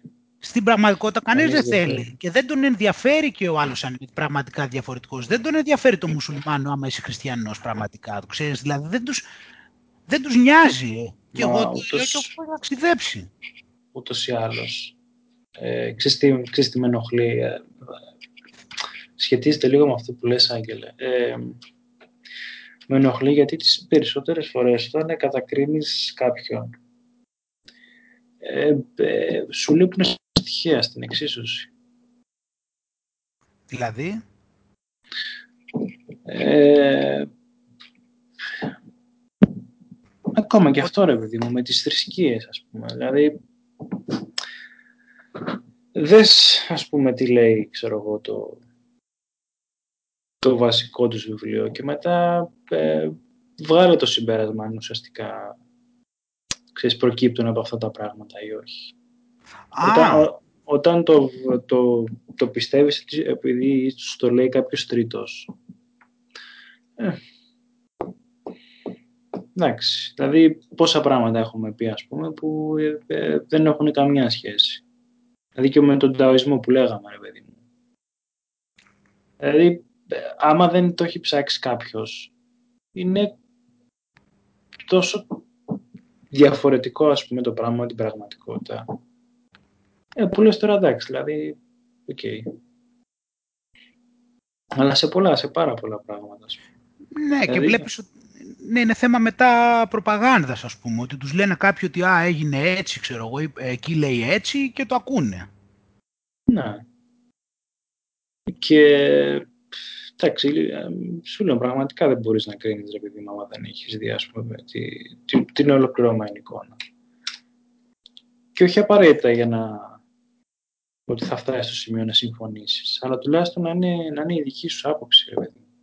Να πεις, ξέρεις κάτι, OK, το έψαξα. Ε, και εντάξει, πραγματικά διαφωνώ, ρε παιδί μου, για οποιοδήποτε λόγο. Ναι, ναι. Αλλά το να φακούς κάποιον τρίτον να σου λέει ότι ξέρεις τα πράγματα είναι έτσι και μακριά, ε, εντάξει, τι να το κάνεις αυτό. Ναι, είναι και αυτό που λέμε ότι έχουμε παραδώσει και τη σκέψη μας σε άλλους, ειδικότερα σε, σε άτομα ή οργανισμούς που τα θεωρούμε αυθεντίες. Ε, μα αυτό είναι το θέμα.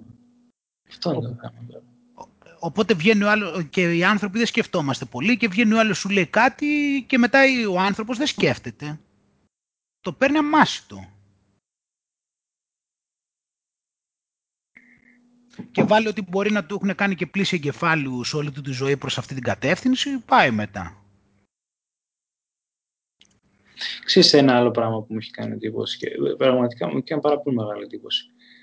Ε, που λίγες πριν για την ιστορία. Υπάρχουν περίοδοι που δεν έχουμε ιδέα. Δηλαδή, εγώ εντάξει, που κάτι έχω ψηλοδιαβάσει ρε παιδί μου για ιστορία. Για Βυζάντιο δεν έχω ιδέα. Και εκεί είναι ένα περίεργο θέμα με το Βυζάντιο. Δηλαδή είναι μια πολύ μεγάλη περίοδος της ιστορίας η οποία είναι ανεπαρκώς ε, καταγεγραμμένη.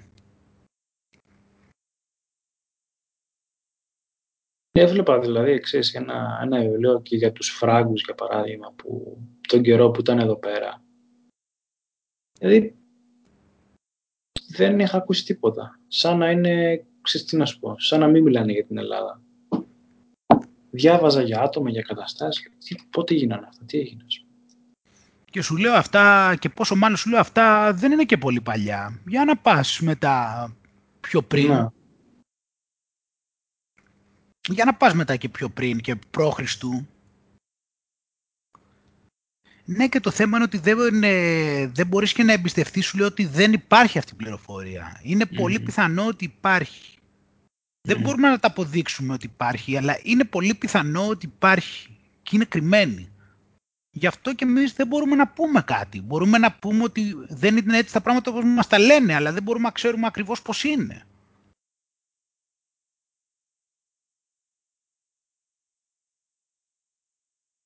οι συνωμοσιολόγοι μεταξύ τους συμφωνούν σε κάποια βασικά πράγματα. Εντάξει, αυτό τώρα είναι λίγο γενικότερα οι συνωμοσιολόγοι. Τώρα εντάξει, ανάλογα τώρα ο καθένας. Τώρα οι συνωμοσιολόγοι είναι μεγάλοι. Τώρα να μου έλεγες, να μου έλεγες συγκεκριμένα ο τάδε, ο τάδε και ο τάδε, να σου έλεγα αν τους ξέρω αν συμφωνούν. Αλλά τώρα γενικά... Ξέρεις γιατί το λέω, γιατί Είχα κάνα δυο φίλους στη διάστηση το πέρασμα των χρόνων ε, που μου έλεγε κάποια παρόμοια πράγματα όταν ήμουν 18 χρονών. Ναι, εντάξει, κοίταξε, εγώ, εγώ αυτά που λέω είναι, έχουν προέλθει από πολλά. Εντάξει, εγώ έχω διαβάσει και από εσωτερισμό, έχω διαβάσει θρησκείες, έχω διαβάσει φιλοσοφία, εντάξει, είναι από πολλά. Δεν είναι, όλα το ίδιο είναι. Δεν είναι θέμα αν λέγονται συνωμοσιολόγοι και πώς λέγονται. Ε, ε, εννοείται καταλαβαίνεις ότι δεν το είπα με την έννοια. Ναι, ναι, όχι, Την ταμπέλα, ξέρεις. Ναι, όχι, θέλω να σου πω, δεν Το είναι λέω μόνο, γιατί- δηλαδή το ο λέω με την συνωμοσιολόγος έννοια. μαθαίνει από τους εσωτεριστές. Ναι, το λέω με την έννοια ότι γι' αυτό σου λέω τώρα ξε- ξέχωρα από ταμπέλες και τέτοια. Εκτιμάω πάρα πολύ όταν ε, βλέπω κάποια στοιχεία να επαναλαμβάνονται ξανά και ξανά. Από οποιοδήποτε χώρο και να υπάρχει, όταν βλέπεις κάποια στοιχεία να, να προέρχονται από διαφορετικές πηγές, ε, κάτι υπάρχει πίσω, δεν υπάρχει περίπτωση, ας πούμε. Ε, ναι, αυτό είναι το θέμα. Ναι. Και εμένα έτσι μου έρχεται στο μυαλό και ειδικά όταν είναι και από α, άνθρωπου, ανθρώπους που είναι ψαγμένοι και οξυδερκείς. Σου λέω, εγώ τα έχω κοιτάξει τα πράγματα από πολλές πλευρές, σύν ότι ξέρεις τι γίνεται. Βλέπω και τι γίνεται και τώρα.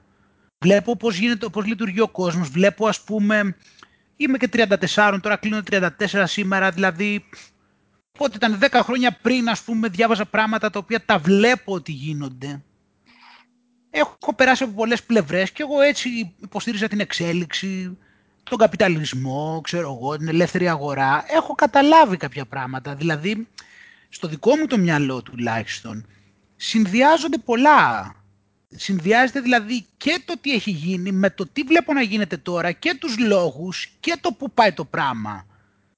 Μου έρχονται όλα αυτά μαζί. Καταλαβαίνω, βλέπω δηλαδή, βλέπω ας πούμε την κοινή γνώμη. Είναι πολύ σημαντικό για μένα δηλαδή αυτό το πράγμα. Βλέπω δηλαδή τι είναι της μόδας αυτή τη στιγμή. Βλέπω τι ακολουθούν οι περισσότεροι. Μα από αυτό μπορώ να βγάλω πολλά συμπεράσματα. Γιατί ελέγχεται, γιατί, πάνε προς τα εκεί, την κα- γιατί πάει κατεύθυνση προς τα εκεί. Είναι πολύτιμα συμπεράσματα αυτά.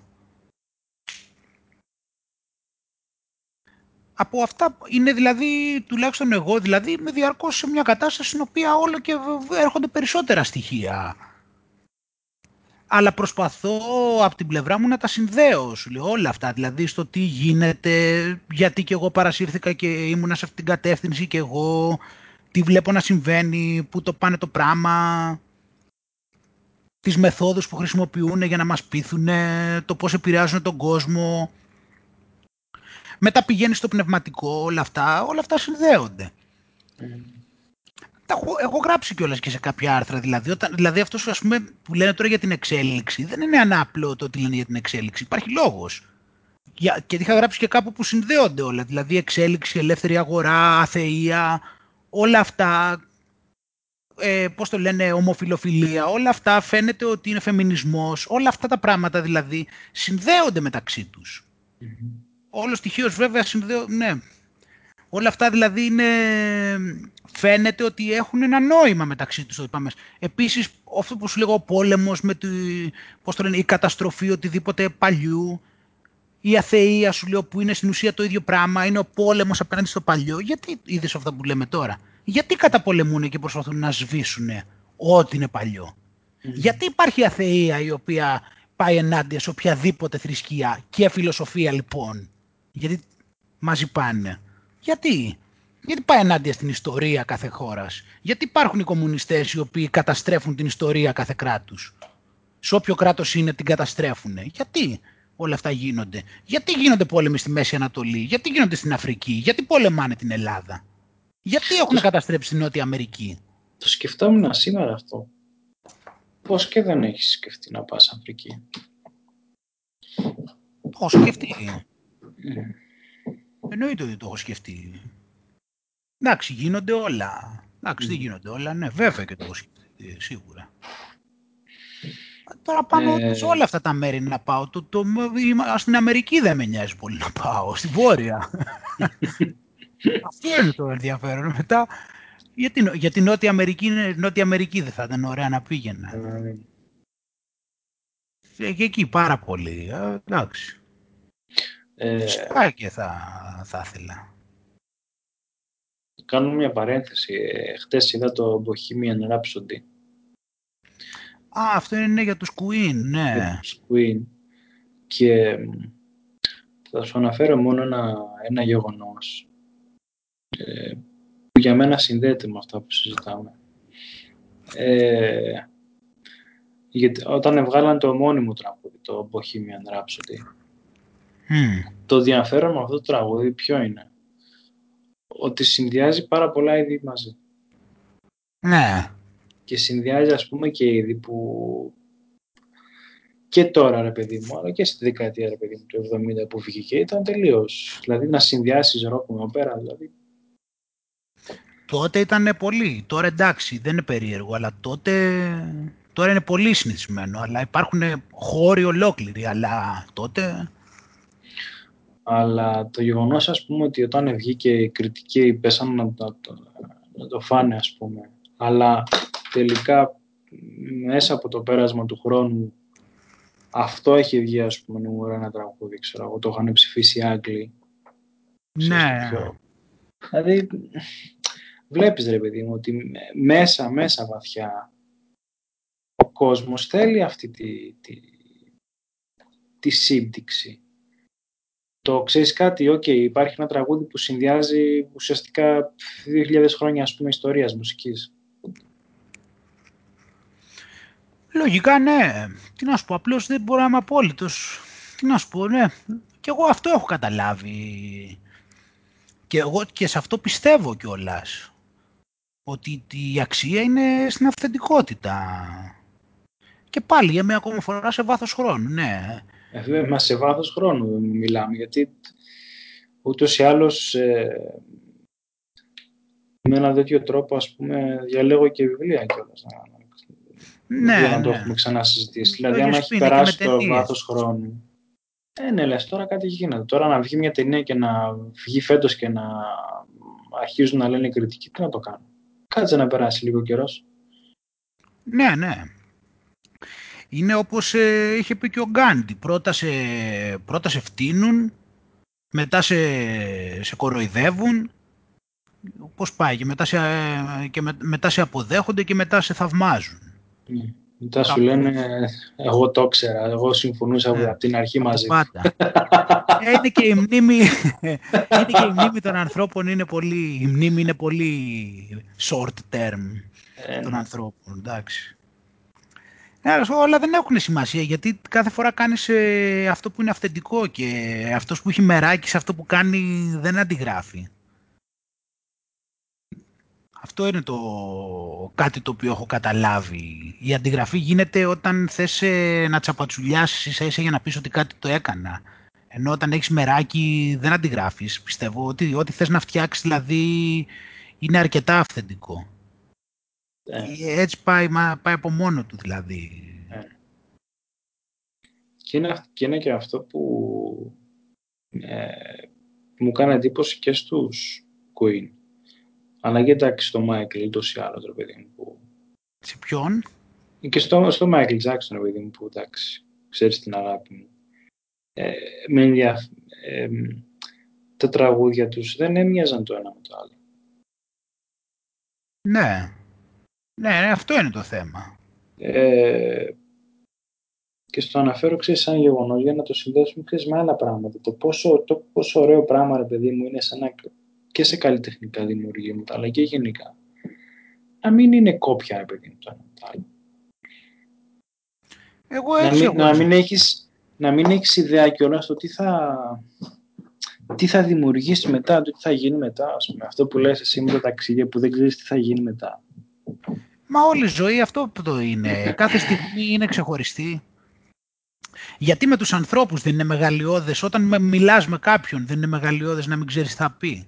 Αυτό το είπε και όλα σε ακριβώς αυτή την κουβέντα την είπε στο, στο House of Cards. Για τον, ε, για τον άντρα της, ξέρεις, που είχε πεθάνει, ξέρω εγώ, και έλεγε ότι αυτό ήταν, θαύμασε, λέει, σε αυτόν που ήξερα, λέει, ότι θα μιλήσει, λέει, και δεν θα ξέρω, λέει, τι θα πει.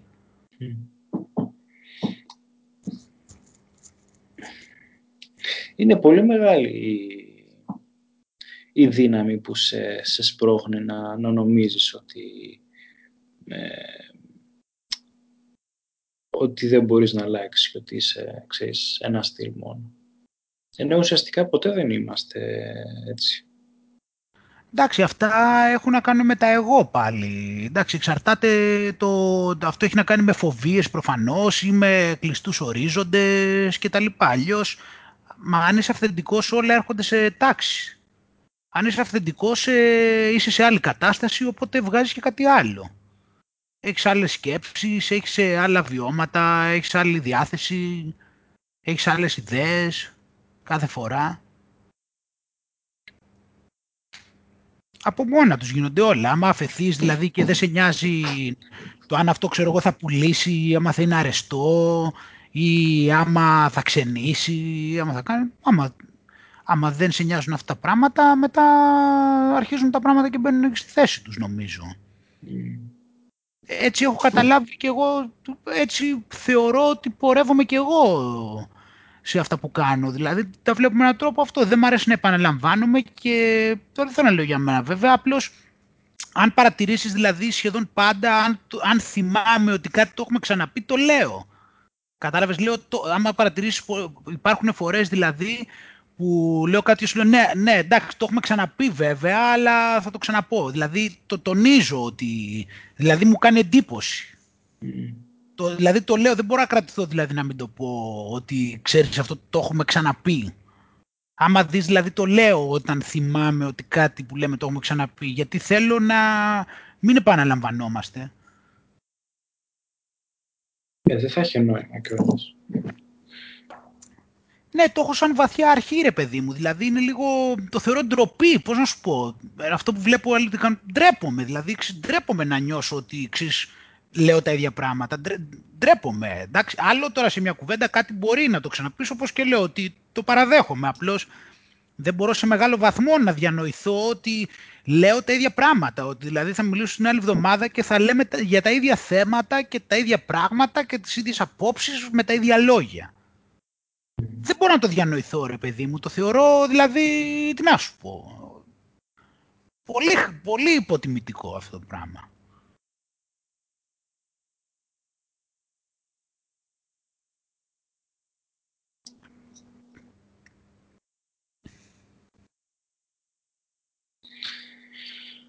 Ε, αυτό είναι και το ενδιαφέρον, γιατί άμα ήταν κάποιος, ας πούμε, βιογράφος και έβλεπε, ξέρω εγώ, τα, τις απόψεις μας, ας πούμε, πριν πέντε χρόνια, όταν ε, πέντε. πρώτο συναντηθήκαμε. όταν, ξέρεις, πρώτο συναντηθήκαμε, δηλαδή. Ε, ε, ένα σύμπαν απόσταση. Ναι. Καλά, το από τότε καλά. Ένα σύμπαν απόσταση. Ναι, απλό, τώρα αυτό είναι και όλα όταν ανοίγουν οι ορίζοντές σου. Τώρα, ξέρεις, όταν έχεις διαβάσει κάποια βιβλία, ας πούμε, ξέρεις, έχεις δει καταστάσεις, έχεις ψαχτεί, αρχίζεις και αντιλαμβάνεσαι δηλαδή τι εύρος υπάρχει. Δηλαδή, δεν αντιλαμβάνεσαι βασικά, γιατί είναι τόσο μεγάλο που δεν γίνεται να αντιληφθείς πραγματικά, αλλά αντιλαμβάνεσαι ότι είναι τεράστιο όλο αυτό που λες τώρα τι, τι θα πει τα ίδια; Είναι δηλαδή σαν να τρως κάθε μέρα το ίδιο φαγητό, ας πούμε. Ξέρεις, δηλαδή να είσαι, να είσαι μάγειρας, ξέρω εγώ, 20 χρόνια μάγειρας, να έχεις μάθει, ξέρω εγώ, 800 συνταγές εκεί και να τρως κάθε μέρα το ίδιο φαΐ. Μα μπορείς να το κάνεις αυτό. Αφού λες τώρα πάω να βρω άλλες 800. Αφού έχεις αντιληφθεί τι εύρος υπάρχει, τι να κάνεις το ίδιο, αφού έχεις αντιληφθεί ότι το εύρος είναι ανίποτο, είναι ασύλληπτο. Και, και, το, και να σου το πω και περισσότερο, να σου το πω και, και σε συμπαντικό επίπεδο. Σε έναν κόσμο που έχει τόσες δυνα, σε, τόσες δυνα, στο, σε ένα σύμπαν δυνατοτήτων και πιθανοτήτων. Σε ένα σύμπαν που δεν διανοούμαστε τι υπάρχει πέραν από αυτό που έχουμε αντιληφθεί και σαν ανθρωπότητα ακόμα. Όχι σαν άτομο δεν έχουμε αντιληφθεί επαρκώς τι υπάρχει και είναι πολύ παραπάνω από αυτά που έχουμε αντιληφθεί σαν ανθρωπότητα, όχι σαν προσωπικά, σαν άτομο. Φαντάζεσαι τώρα γιατί μιλάμε. Ε, ξέρεις που με πας τώρα, σε ένα κομμάτι που το θεωρώ τεράστιας σημασίας για, για την ψυχολογία και για το πώς θα ζήσει κάποιος άνθρωπος. Για ποιο λόγο το λέω. Γιατί μεγαλώνοντας με, ένα, με μια νοοτροπία ότι πρέπει να τα πας, να τα πηγαίνεις καλά με όλους, να μην δυσαρεστείς κάποιον, ότι ο κόσμος είναι έτσι ρε παιδί μου. Ε, δημιουργείς μια, μια μαυρίλα και ένα τόσο στενό πλαίσιο που οι δυνατότητες σου είναι πάρα πολύ περιορισμένες. Όταν όμως ε, διαβάζεις και ανακαλύπτεις και έρχεσαι ουσιαστικά σε επαφή πιο πολύ με τον εαυτό σου και, και, και, και βλέπεις ότι τελικά ξέρεις κάτι. Ε, εχέστηκα άμα θα τσακωθώ με κάποιον γιατί όταν έχω να κάνω με ε, ξέρω εγώ με 10.000 ανθρώπους και OK, okay, δεν θα τα πάω, ας πούμε, δεν θα συμφωνήσω με τους περισσότερους, αλλά θα υπάρχουν κάποιοι άνθρωποι που θα τα περάω καλά, θα τα βρίσκω, θα κάνουμε πράγματα μαζί και θα... Είναι, ξέρεις, μια, μια πολύ ωραία ζωή, ανεξάρτητα άμα θα έχω διαφωνήσει με, με πολλούς. Όταν θα ζει κάποιος σκεφτόμενος ότι ξέρεις κάτι, τώρα κάνω μια δουλειά που μου αρέσει και αυτό έχει σημασία. Ωραία, μπορεί μετά από 10 χρόνια, ρε παιδί μου, να, να, να πάω σε κάποια άλλη δουλειά που εξίσου θα έχει νόημα εκείνη την περίοδο. Εξίσου θα με γεμίζει. Αλλά όχι εξίσου ότι θα είμαι όπως οι περισσότεροι σε μια δουλειά που δεν μου αρέσει και θα είμαι μπάστακας εκεί πέρα.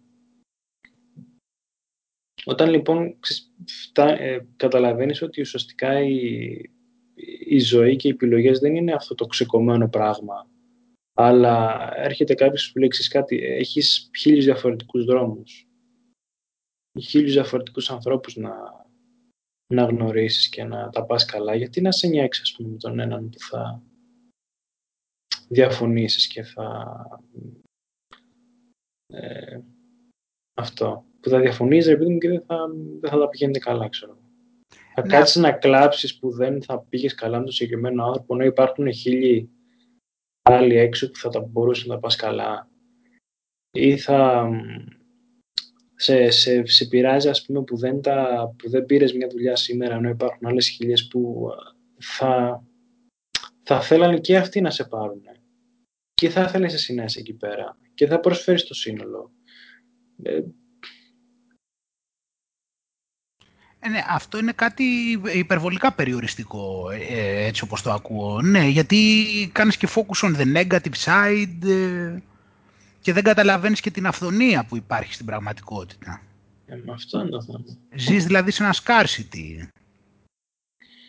Και ένας από τους λόγους που το θυμήθηκα είναι και επειδή ξέρεις, πάλι διάβαζα κάποια πραγματάκια από το Walden και είχε σε μια, σε μια περίπτωση μια περιγραφή που παλεύανε δύο ομάδες μεταξύ τους, ε, μαύρα μυρμήγκια εναντίον ε, κόκκινων μυρμηγκιών.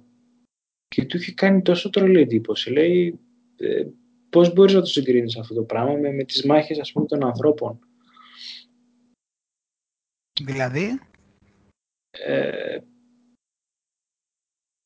έβλεπες ας πούμε τόσο πάθος στη μάχη των μυρμηγκιών μεταξύ τους; Ah. Το άμα το, το σύγκρινες λέει με, του, με τους ανθρώπους και το πώς ε, συμπεριφέρονται θα ήταν ε, τελείως ας πούμε άτοπο και ε, μικρό ξέρω εγώ. Γιατί στα μυρμήγκια δεν, θα, δεν είχες ξέρω εγώ κανένα που να πει ότι ξέρεις κάτι. Ε, πώς να σου το πω. Δεν παλεύω για παράδειγμα. Ήταν όλοι παθιασμένοι, όλοι ότι υπήρχε ομαδικότητα δηλαδή. Ομαδικότητα και όλες και ξέρεις, πράγματα που δεν μπορούσες να περιμένεις. Αλλά το θέμα είναι ότι στην τελική ποιο είναι ότι okay, οι μάχες σας, παιδί μου, μεταξύ ανθρώπων, ε, εντάξει, δεν είναι και καθημερινό φαινόμενο, ας πούμε, να βλέπεις ξέρεις, πολεμικές σειράξεις. Αλλά αυτές οι μάχες των μυρμηγκιών είναι δίπλα σου. Ποιος δίνει σημασία τώρα τι κάνουν τα ζώα. Αυτό. ναι. Αυτό που λέγαμε με τους, με τους κόσμους. Αυτό μου θύμισες ρε παιδί μου. Ότι κάποιος, άμα πει κάτι, okay, θα αρχίσω λίγο να παρατηρώ τι γίνεται στη φύση, ρε παιδί μου, μόνο. Ε, τι, τι άλλο να. Θα μάθει απίστευτα πράγματα, ναι, βέβαια. Αυτά που έχουμε θα πει. Έχει, θα έχεις συνέχεια υλικό, ρε παιδί μου, να ασχοληθεί. Ου, ναι, και άμα τον έχουν απομακρύνει τόσο και προς την πλευρά του παράλογου. Ναι. Βάλε λοιπόν πόσα μπορεί να μάθει κάποιος από τη φύση. Βάλε πόσα μπορεί να μάθει κάποιος από τον, από τον άνθρωπο δίπλα, άμα αρχίσει λίγο και το ψάχνει λίγο περισσότερο. Ε, δηλαδή μια, μια ε, έχω κατά καιρούς διάφορες ιδέες που θα μου άρεσε έτσι το φαντασιακό να, να γινόντουσαν, αλλά εντάξει, για τον ΑΒ λόγο δεν έχω και τη διάθεση ρε παιδί μου να το κάνω, γιατί χρειάζεται πολύ ενέργεια. Αλλά ξέρεις, θα μου άρεσε ρε παιδί μου να, στο φαντασιακό πάλι να κάνω μια εκπομπή και να ξέρεις, μαγειρικής και να κάθε, ξέρω εγώ, κάθε εβδομάδα να έχω ένα από διαφορετική χώρα του κόσμου. Α, ναι, βέβαια, βέβαια. Πόσα πράγματα θα μπορούσε να σου μάθει; Ναι, δεν ξέρω τι είναι αυτό το πράγμα τώρα. Αυτό το που το βλέπω συνέχεια, αυτή έτσι... Αυτοί κλειστοί ορίζοντες, δηλαδή τα ίδια και τα ίδια, αυτό, τα ίδια και τα ίδια και εύκολα και όλα, ξέρεις, όλα αυτά που καταλαβαίνουμε και τηλεόραση. Κάθονται, έχουν βγει τώρα όλο κάτι εκπομπές εντελώς γελίες, υπάρχουν στην τηλεόραση, όλο, όλο δηλαδή το επίπεδο της τηλεόρασης όλο και πέφτει. Είναι φοβερό δηλαδή. Δεν, δεν ξέρω τι, πώς, ποιος είναι ο πάτος αυτού του πράγματος. Δεν υπάρχει αυτό το πράγμα στην τηλεόραση. Μα τι είναι δηλαδή, δηλαδή, δηλαδή, συγγνώμη, ο άλλος ξέρω εγώ ας πούμε δουλεύει. Δουλεύει τόσες ώρες και το, και το έχει 4-5 ώρες κενές την ημέρα και τις δίνει να βλέπει τηλεόραση.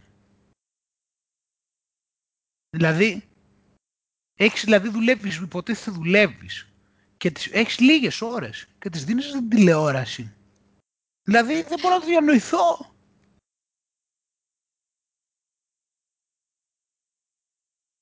Και το λέω αυτό βάσει αυτού που λες, ότι δηλαδή πηγαίνουν και βλέπουν ό,τι χειρότερο υπάρχει και τυποποιημένα τα ίδια και τα ίδια. Δηλαδή αυτά το ποιος τα φτιάξε με ποια, ποιος πηδήχτηκε με ποια, ποιος δίθεν τα κόμματα ότι δίθεν ότι είναι, κάτι διαφορε... ότι είναι πολιτικές διαφορετικές ιδεολογίες, ποιοι, ξέρω εγώ, έχουν τη σωστή ιδεολογία δήθεν,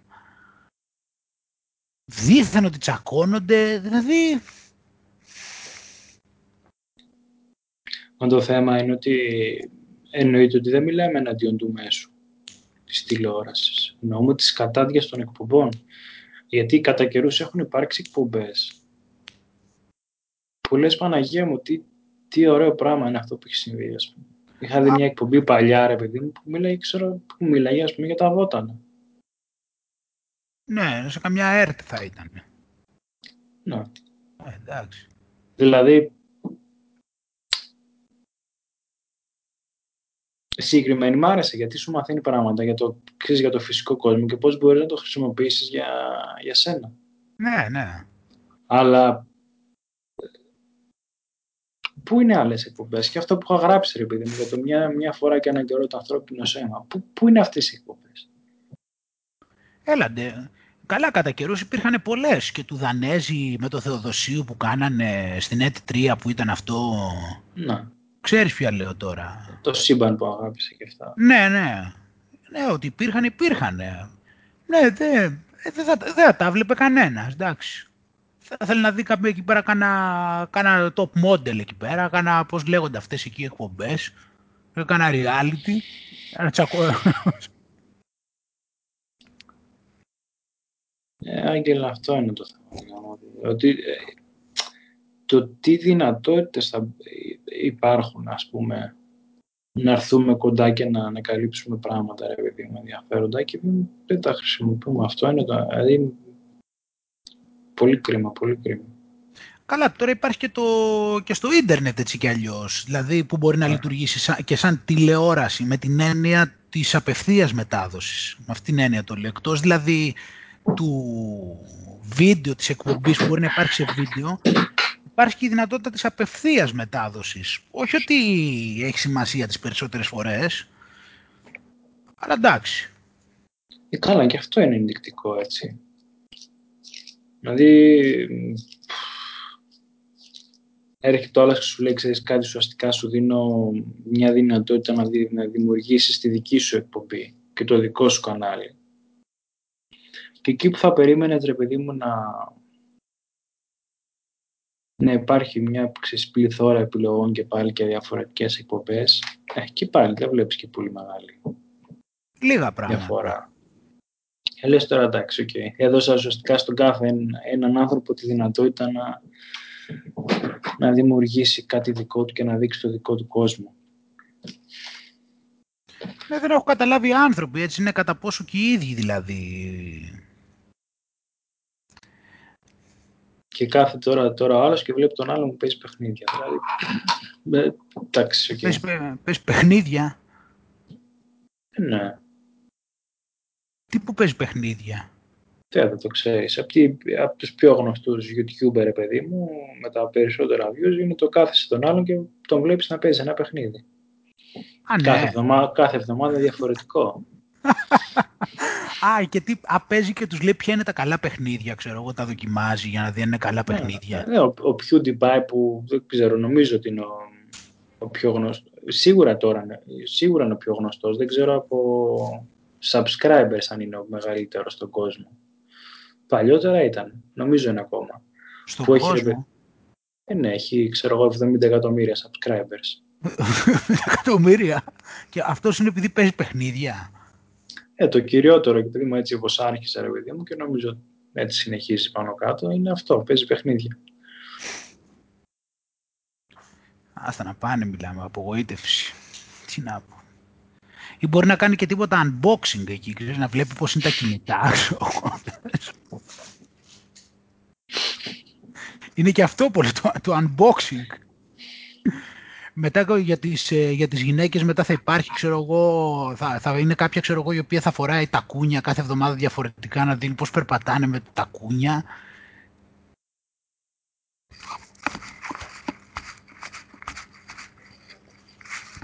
Άνοιξε. Τέλος πάντων. Πρέπει να τα ανοίξεις. Οπότε, ναι, πάνω τώρα... Όχι.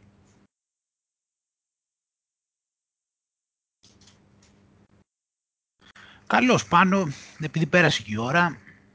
OK, okay, Άγγελε. Ε, καλά να περάσεις γνωστικούς. Ευχαριστώ, ναι. Από τίτλους τώρα... Ναι. Ε, δεν, εντάξει, τώρα σήμερα είμαστε στην περι, στις περιπτώσεις που άντε τώρα να βρίσκετε. Εγώ πάντα έτσι αισθάνομαι. Τι να κάνουμε mm. τώρα. Ξέρω εγώ, τι θα γίνει τώρα.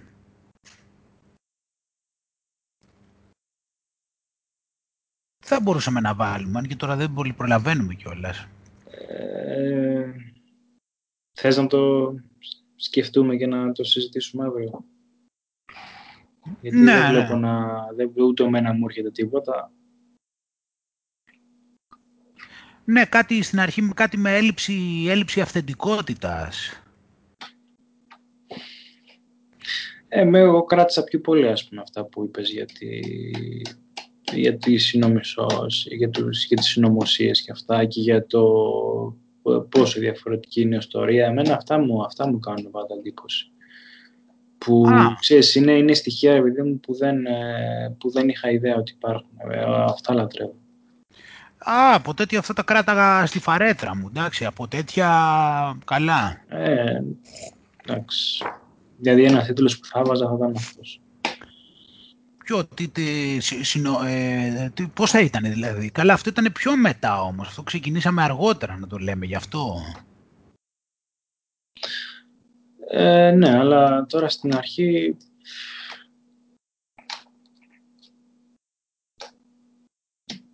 Δεν ξέρω. Καλά, ας το σκεφτούμε. Το έχεις και εσύ εκείνο το βίντεο, θα το ναι, έχεις και εσύ ναι. λογικά τώρα που θα κλείσει. Ναι, ναι, ναι. Ωραία, και ξαναμιλάμε. Εντάξει. Οκ. Λοιπόν, φιλιά πολλά πάνω. Ναι, φιλιά Άγγελε. Καλό βράδυ. Bye. Γεια χαρά.